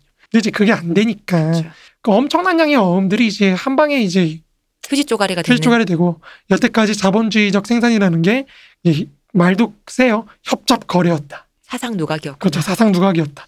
뭐 이런 식으로 되는 거죠. 그러니까 실패한 투기들이에요. 성공하면 투자가 되는 거고 음. 맞습니다. 실패하면 투기가 되는 거죠. 그걸 이제 이렇게 제가 아는 어르신이 옛날에 야 사업 그렇게 하는 거지 임마. 감당은 자기가 하는 거고 맞습니다. 잘 되면은 사실 그건 맞는 말인 게 그런 리스 그걸 리스크라고 부르는 거기도 하잖아요. 근데 이제 투자라는 게 그런 리스크가 있는 거니까요. 사기꾼이 되는 이유 중 물론 이제 하다 보니 사기꾼이 되는 사람은 좀 예외 논외로 치고 애초에 사상누각인 걸 알면서 하는 놈이 사기꾼인 거고. 맞습니다. 지불할 의지가 없이 돈을 네, 빌린다든지. 애초에 사상 두- 그게 아니라 하려고 했는데 안 돼서 결국 사기꾼 사그 결과론적으로 사기꾼이 되신 분들도 계신 거고. 그렇죠. 이런 식으로 이제 신용과 금융이 일곱 차원에서 이루어지는 어떤 생산 자본과 유통 자본의 어떤 대립을 세계사적인 차원을 끌어올린다는 겁니다. 네. 이제는 우리가 앞에서 말씀드렸던 걸 다시 한번 고민을 해봐야 돼요. 음. 무슨 말이냐면 제가 국가 대 국가의 관계가 뭐라 그랬죠? 국가 대 국가의 관계가 서로 착취하는 관계가 아니라 산업 대 산업의 관계로 바뀐다 그랬잖아요. 네. 그렇죠. 노동시장과 토지시장의 매개를 거치면서 그러면 여기서 마찬가지인 거예요. 이 신용이라는 걸 매개로 했을 때 서로 각각 산업적으로 연결돼 있는 부분들에서 터지기 시작하는 거예요. 하나씩 그쵸. 하나씩. 음. 그러면은 어떤 국, 그러니까 국가도 예를 들어서 제가 뭐 시온님이라는 국가와 거래를 할 때 우리 사실은 이론적으로는 결국에 총액이 같아야 돼요. 내가 음. 수출하는 것과 수입하는 게 같아야 돼요. 네. 그죠? 근데 이게 산업 대 산업으로 되다 보니까 어떤 특정한 산업에서는 과잉 생산하게 되고 음. 과잉 수출하게 된 거 이쪽 산업에다가 음. 또 이쪽 산업에서는 어- 어떤 산업에서는 과잉 수입을 하게 되는 그런 상황이 나타나기 시작한다는 거죠. 네. 음. 그러다 보니까 일국 차원에서 원래대로라면 사실 무역을 할 때 수출과 수입이 서로 제로가 돼야 돼요. 네. 근데 실제로 나타나는 거는 일국 차원에서 과잉 수출과 과잉 생산 수입이 동시에 나타나는 음. 그런 세계적 규모 차원에서의 과잉 생산이 나타난다는 겁니다. 그죠. 뭐 생각해보면 이거 아주 단순하게 하면 그거죠. 사실 왜 그 마켓컬리나 이마트 같은 데 들어가서 요즘 같은 시대에 이제 주문을 하면 내 생각엔 이렇게 먹을 거 하지만 어떤 건 냉장고에서 그대로 썼고 어떤 거는 아 이거 벌써 다 먹었네 하는 게 있죠. 근데 그거를 일국 차원에서 썩기 시작하거나 그렇죠. 모자르기 시작하거나가 이제 되기 시작하면 폭발적인 수준이 된다라는 거잖아요. 또 그런 것 때문에 관세를 물릴 때 서로 우리가 수입을 많이 하거나 수출을 많이 하는 거에 서로 이제 관세를 더, 더 물리고 적게 물리고 하려고 국가들끼리 치열하게 협상도 그렇죠, 하고 그렇죠. 싸우기도 하고 하는 거잖아요. 그래서 뭐 저희 80년대인가 90년대 초 80년대 이제 우리나라 뉴스 제일 많이 나왔던 게 이제 미국에 뭐 우리나라 수입했던 자동차 덤핑 처리됐다. 그렇죠. 뭐 그래가지고 관세를 뭐 어떻게 됐다. 그렇죠, 뭐 그렇죠. 이제 그런 얘기를 많이 들었죠. 근데 이렇게 일국 내에서 한쪽에선 과잉 생산, 과잉 수입이 일어나고 한쪽에선 과잉 수출이 일어나면은 이 국민 경제 차원 전체에서 보면은 부분적인 산업의 도산이 나타날 수도 있거든요. 그렇죠. 이 도산이 나타났을 때 연쇄적으로 터지기 시작하면 이제 공황이 터지는 거예요. 음, 그렇겠죠.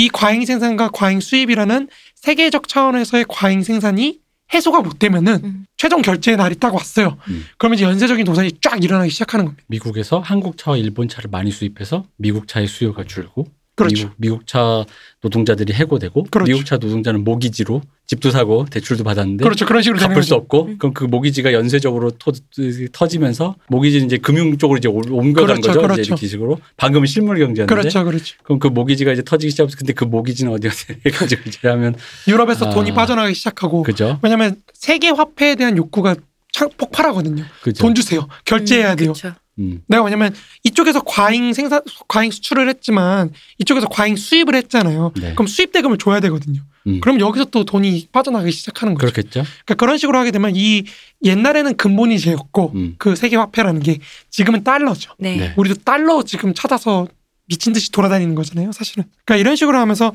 이제 이 당시에는 일국적 차원에서 일어나는 금의 이동이 음. 그런 식의 어떤 세계적인 공황을 매개하는 역할을 했다는 거죠. 아까 사실은 요거를 요 얘기 잠깐 봐- 제가 자동차 얘기를 한 게 실물 경제에서 금융 자본으로 점핑되는 부분을 혹시나 모르 제가 약간 이해가 안 되실까봐 예를 하나 드신 예를. 하나 든 거예요. 예. 그러니까 그냥 잘린 잘린 아빠 때문에 집 대출금 못 갚으면 실용자본 그 그게 이제 한두 가구가 아니라 전체 가구가 돼서 맞습니다. 그 근데 사실 그 자본에는 우리나라도 지금 그렇지만 예를 들어 내가 어떤 모 은행에서 주택 자금을 대출했다고 했, 그 모기지를 대출했다고 하더라도 그 은행이 대출한 그 돈에는 외국에서 어, 들어온 그렇죠, 그렇죠. 그 투자금이나 여러 가지 것들도 다 포함되어 있는 거잖아요. 단순히 우리나라 돈만은 아닌 거잖아요. 맞습니다. 안 되면 거기서 먼저 이탈. 왜 또 이것도 먼저 찾아가는 권리 그거 순서 있잖아요. 맞아요. 그쵸. 어, 맞아요. 누가 먼저 찾아갈 수 있다. 왜 그래서 개미들보다 뭐 은행이 사- 먼저고. 은행이 먼저고 뭐 업체 이게 있잖아요. 그러니까 그런 식으로 해서 이탈되기 시작하고 여기서 또 이탈되면 왜 또 그거 있지 않습니까? 심리적으로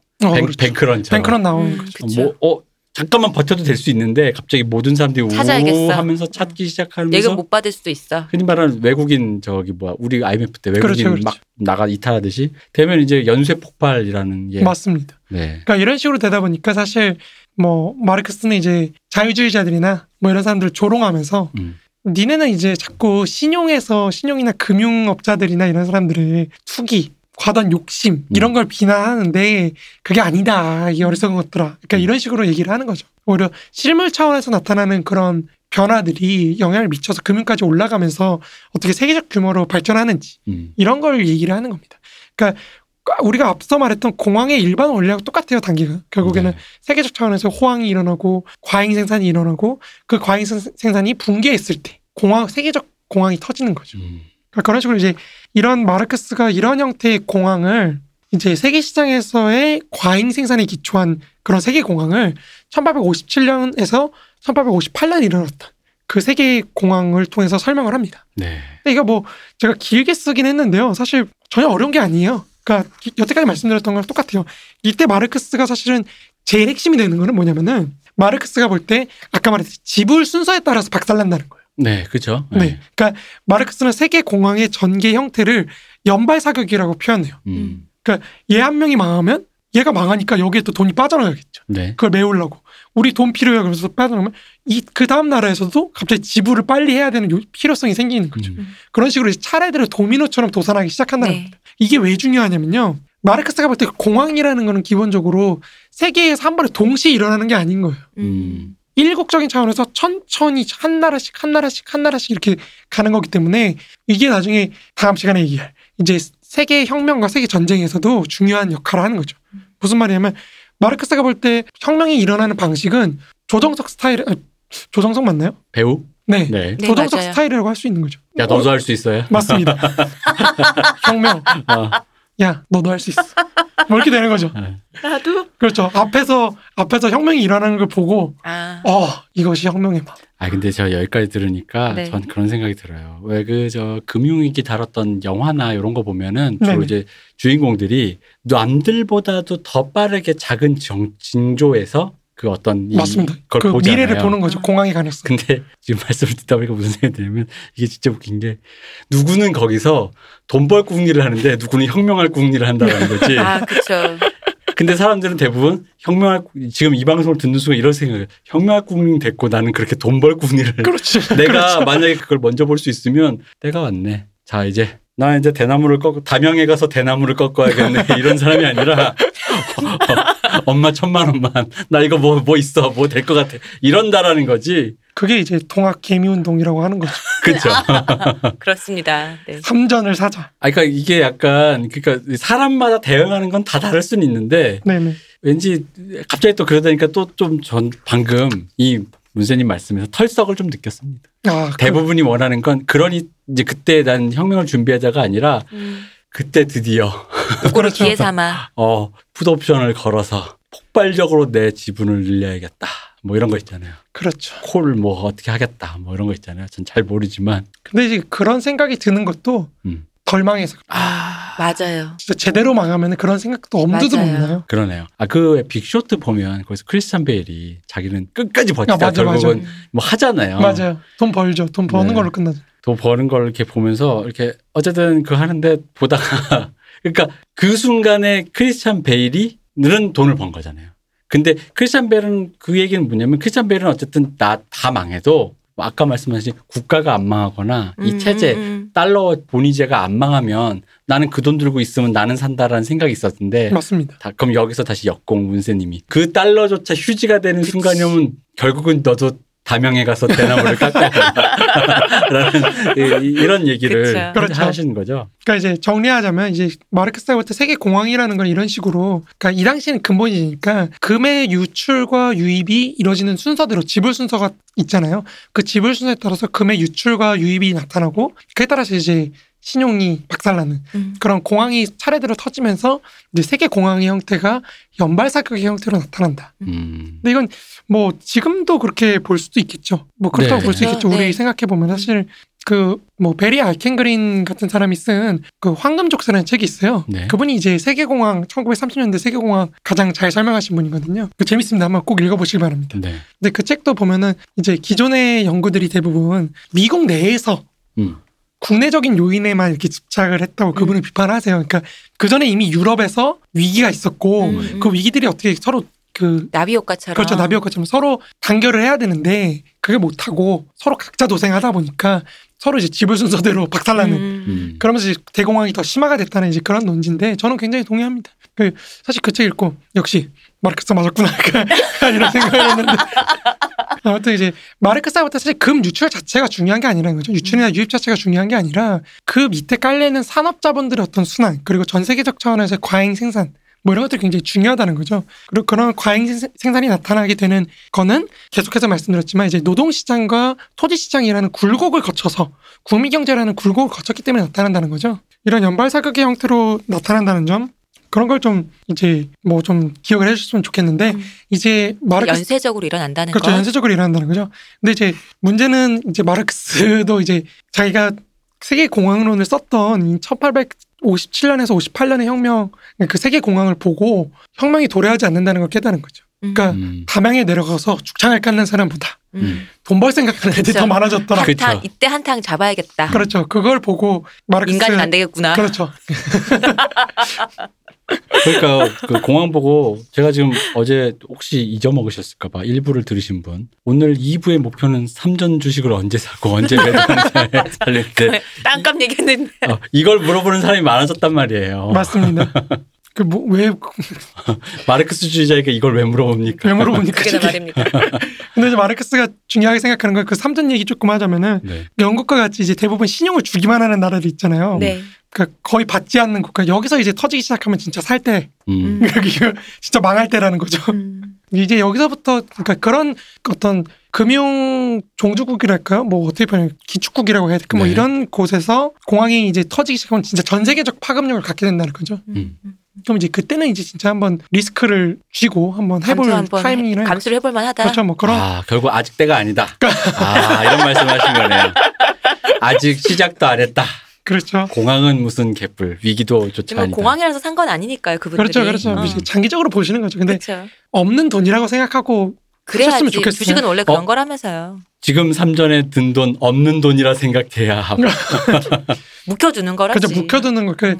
근데 갑자기 삼성이 망하진 않겠죠? 그러니까 결국은 오를 거라고 생각하고 사시는 거잖아요. 근데 이게 맞습니다. 뭐 갑자기 단기간 한 달 만에 전처럼 오를 거라고 생각하고 사는 거 아니실 거니까. 맞습니다. 그러니까 이런 식으로 이제 각국의 자본들이 세계 공항 속에서 어떻게 구조조정되면서 이동하고 그러면서 어떻게 전 세계적 차원에서 프롤레타리아트가 재조직되는지 음. 이제 그런 거를 마르크스는 좀 더 집중하려고 했던 게 이제 후기 3세계론이라고 할 수 있습니다. 네. 마지막으로 이제 끝낼 때가 됐으니까요. 한번 이제 마지막 얘기만 하고 제가 끝내려고 그래요. 네. 근데 이제 마지막으로 이런 세계 시장의 도래 우리 아까 어떻게 순서를 짠다 그랬죠? 상품 시장에서 시작해서 임노동 시- 시장과 토지 시장을 거쳐서 이제 자본 시장을 봤잖아요. 그럼 네. 마지막 뭐죠? 상부 구조. 군대 국가의 대응을 살펴봐야 되는 거죠. 근데 사실 거의 말한 게 없어요. 솔직히 말해서. 음. 근데 마르크스가 이제 근데 세계 시장의 도래에 대응해서 어떤 근대 국가의 대응을 살펴보면서 특히나 그 뭐라고 얘기를 하냐면 국민 경제를 총괄하는 이 어떤 근대 국가가 있다고 했을 때 얘네의 역할은 기본적으로 세계 공항에 맞서서 공항의 도래를 지연시키고 그 손실을 최소화하는 그런 상태를 만들어내는 것 자체가 근대 국가의 역할이라고 봅니다. 근데 그거가 가능하냐 이거죠. 그렇죠. 그, 그게 그저- 핵심인 거죠. 그게 유, 그저 유예일 뿐이냐, 지연 그렇죠. 유예일 뿐이냐. 그러니까 보통 그런 노력은 이제 화폐와 환율을 매개로 이제 중앙은행이 신용을 공급함으로써 이루어진다는 거죠. 네. 근데 이제 마르크스는 뭐 얘기해요. 그렇게 얘기해요. 대놓고 얘기해요. 절대 이거는 음. 뭐 피할 수 없다. 음, 그러니까 유예를 하더라도 결국 올 것이다. 결국 올 수밖에 없다라고 얘기하는 거죠. 뭐 그렇죠. 사실 실제로 그렇잖아요. 결국에 터지는 거거든요. 근데 요즘 관점에서 보면 그 유예를 시키는 게 굉장히 길어서 음, 아, 그렇죠. 음, 음. 어 그게 핵심입니다. 거지. 그게 예. 핵심입니다. 그러니까 마르크스에 따르면 사실 중앙은행이 이제 신용제도의 주축이고 여기서 이제 그런 신용을 공급하기 위해서 금속을 준비하는 거죠. 이때는 금보이제니까 금을 준비하는 네. 거고 주- 우리 시대에는 달러. 달러. 달러 를 준비하는 준비하는 거죠. 우리도 외환 보유액 뭐 이런 거. 맨날 체크하잖아요. 그죠? 네.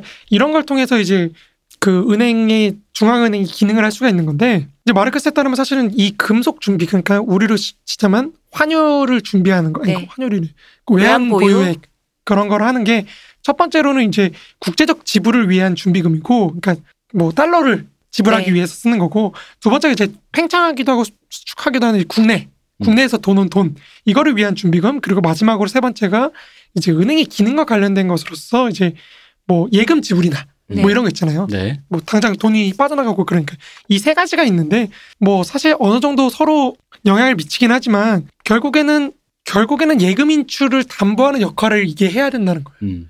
만약에 다들 화폐를 찾기 시작하기 시작하면 정말 이게 파탄이 나기 때문에 우리가 대표님도 말씀하시죠 은행 도산이 일어나 버리거든요. 네. 그러니까 그걸 막기 위해서 중앙은행의 역할은 이런 최종적인 담보자이자 보증자로서 기능함으로써 음. 이제 신용을 공급해서 공항의 도래를 막는 건데 음. 마르크스는 계속해서 말씀드려요. 대놓고 얘기를 해요. 이거는 막을 수가 없다. 음. 근데 대표님 굉장히 중요한 말씀하셨죠. 이거를 유예를 시키는 게 음. 길어지면 어떻게 될 것이냐. 근데 저는 길어지면 괜히 한마디 해보면 네. 인간은 망각의 동물이라 길어져서 망각했기 때문에 결국은 근원적인 걸 고치지 않은 채로 그냥 불황인가. 아니지 공항은 결국 올 수밖에 없는 거지. 음. 그러니까 예를 들어 지연을 시켰으니까 일단 숨을 쉬었으니 그럼 그걸 고쳐야 되는데 음.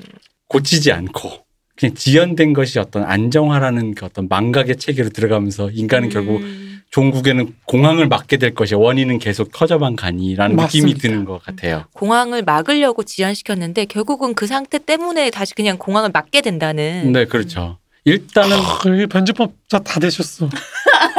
왜냐면 일단 돈 빌려서 우리의 대학을 보내서 얘가 일단 대학 졸업해서 하면 어쨌든 갚을 건데 이게 일단 유예된 상태잖아요. 음. 그렇죠. 우리 집은 지금 빚더미지만 음, 대출금도 있고 하지만 아, 어쨌든 얘가 취직을 하면 얘가 취직이 안 됐는데 취직이 안 되면 또 어떻게 해서 어떻게 이- 요, 이 진짜 말 그대로 유예 유예 유예 되다 그렇죠. 보면은 이런 식으로 되면 언젠가 터지는 거죠. 네, 언젠가 마르크스가 볼 때는 이런 식으로 중앙은행이 신용을 공급하다 보면은 결국에 화폐 가치가 떨어지거든요. 신용화폐 가치가. 그렇죠. 그럼 그 가치가 폭락하는 것 자체가 이미 사회적 재관계를 교란시켜 버린다는 거죠. 그렇죠. 그럼 이제 아까 말씀드렸던 거죠.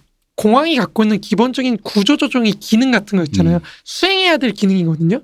이런 게 교란돼 버리기 시작하는 거예요. 음. 그렇다 그래서 이 교란 때문에 일어나는 문제를 해결하려고 신용화폐를 줄여버려 공급을. 네. 그러면 공항이 다시 격화되는 그렇죠. 거죠. 그렇죠. 음. 예. 그러니까 이런 식으로 이도저도 해도 사실 안 되는 시호님이 말씀하셨던 것처럼 장기 불황의 시대가 사실 지금은 우리 시대라고 할. 수 있겠죠. 예. 그러니까 2008년 이후에 돈을 풀었는데 지금 사실 미국이 가장 고민하는 것도 이자율을 더 이상 낮춰도 기능을 못 한다는 거거든요. 그렇죠. 돈을 공급할 대로 해봤는데 이걸 어떻게 환수해야 될지 모르겠는 거죠. 왜냐면 환수하면 공항이 터질 것 같거든요. 그쵸.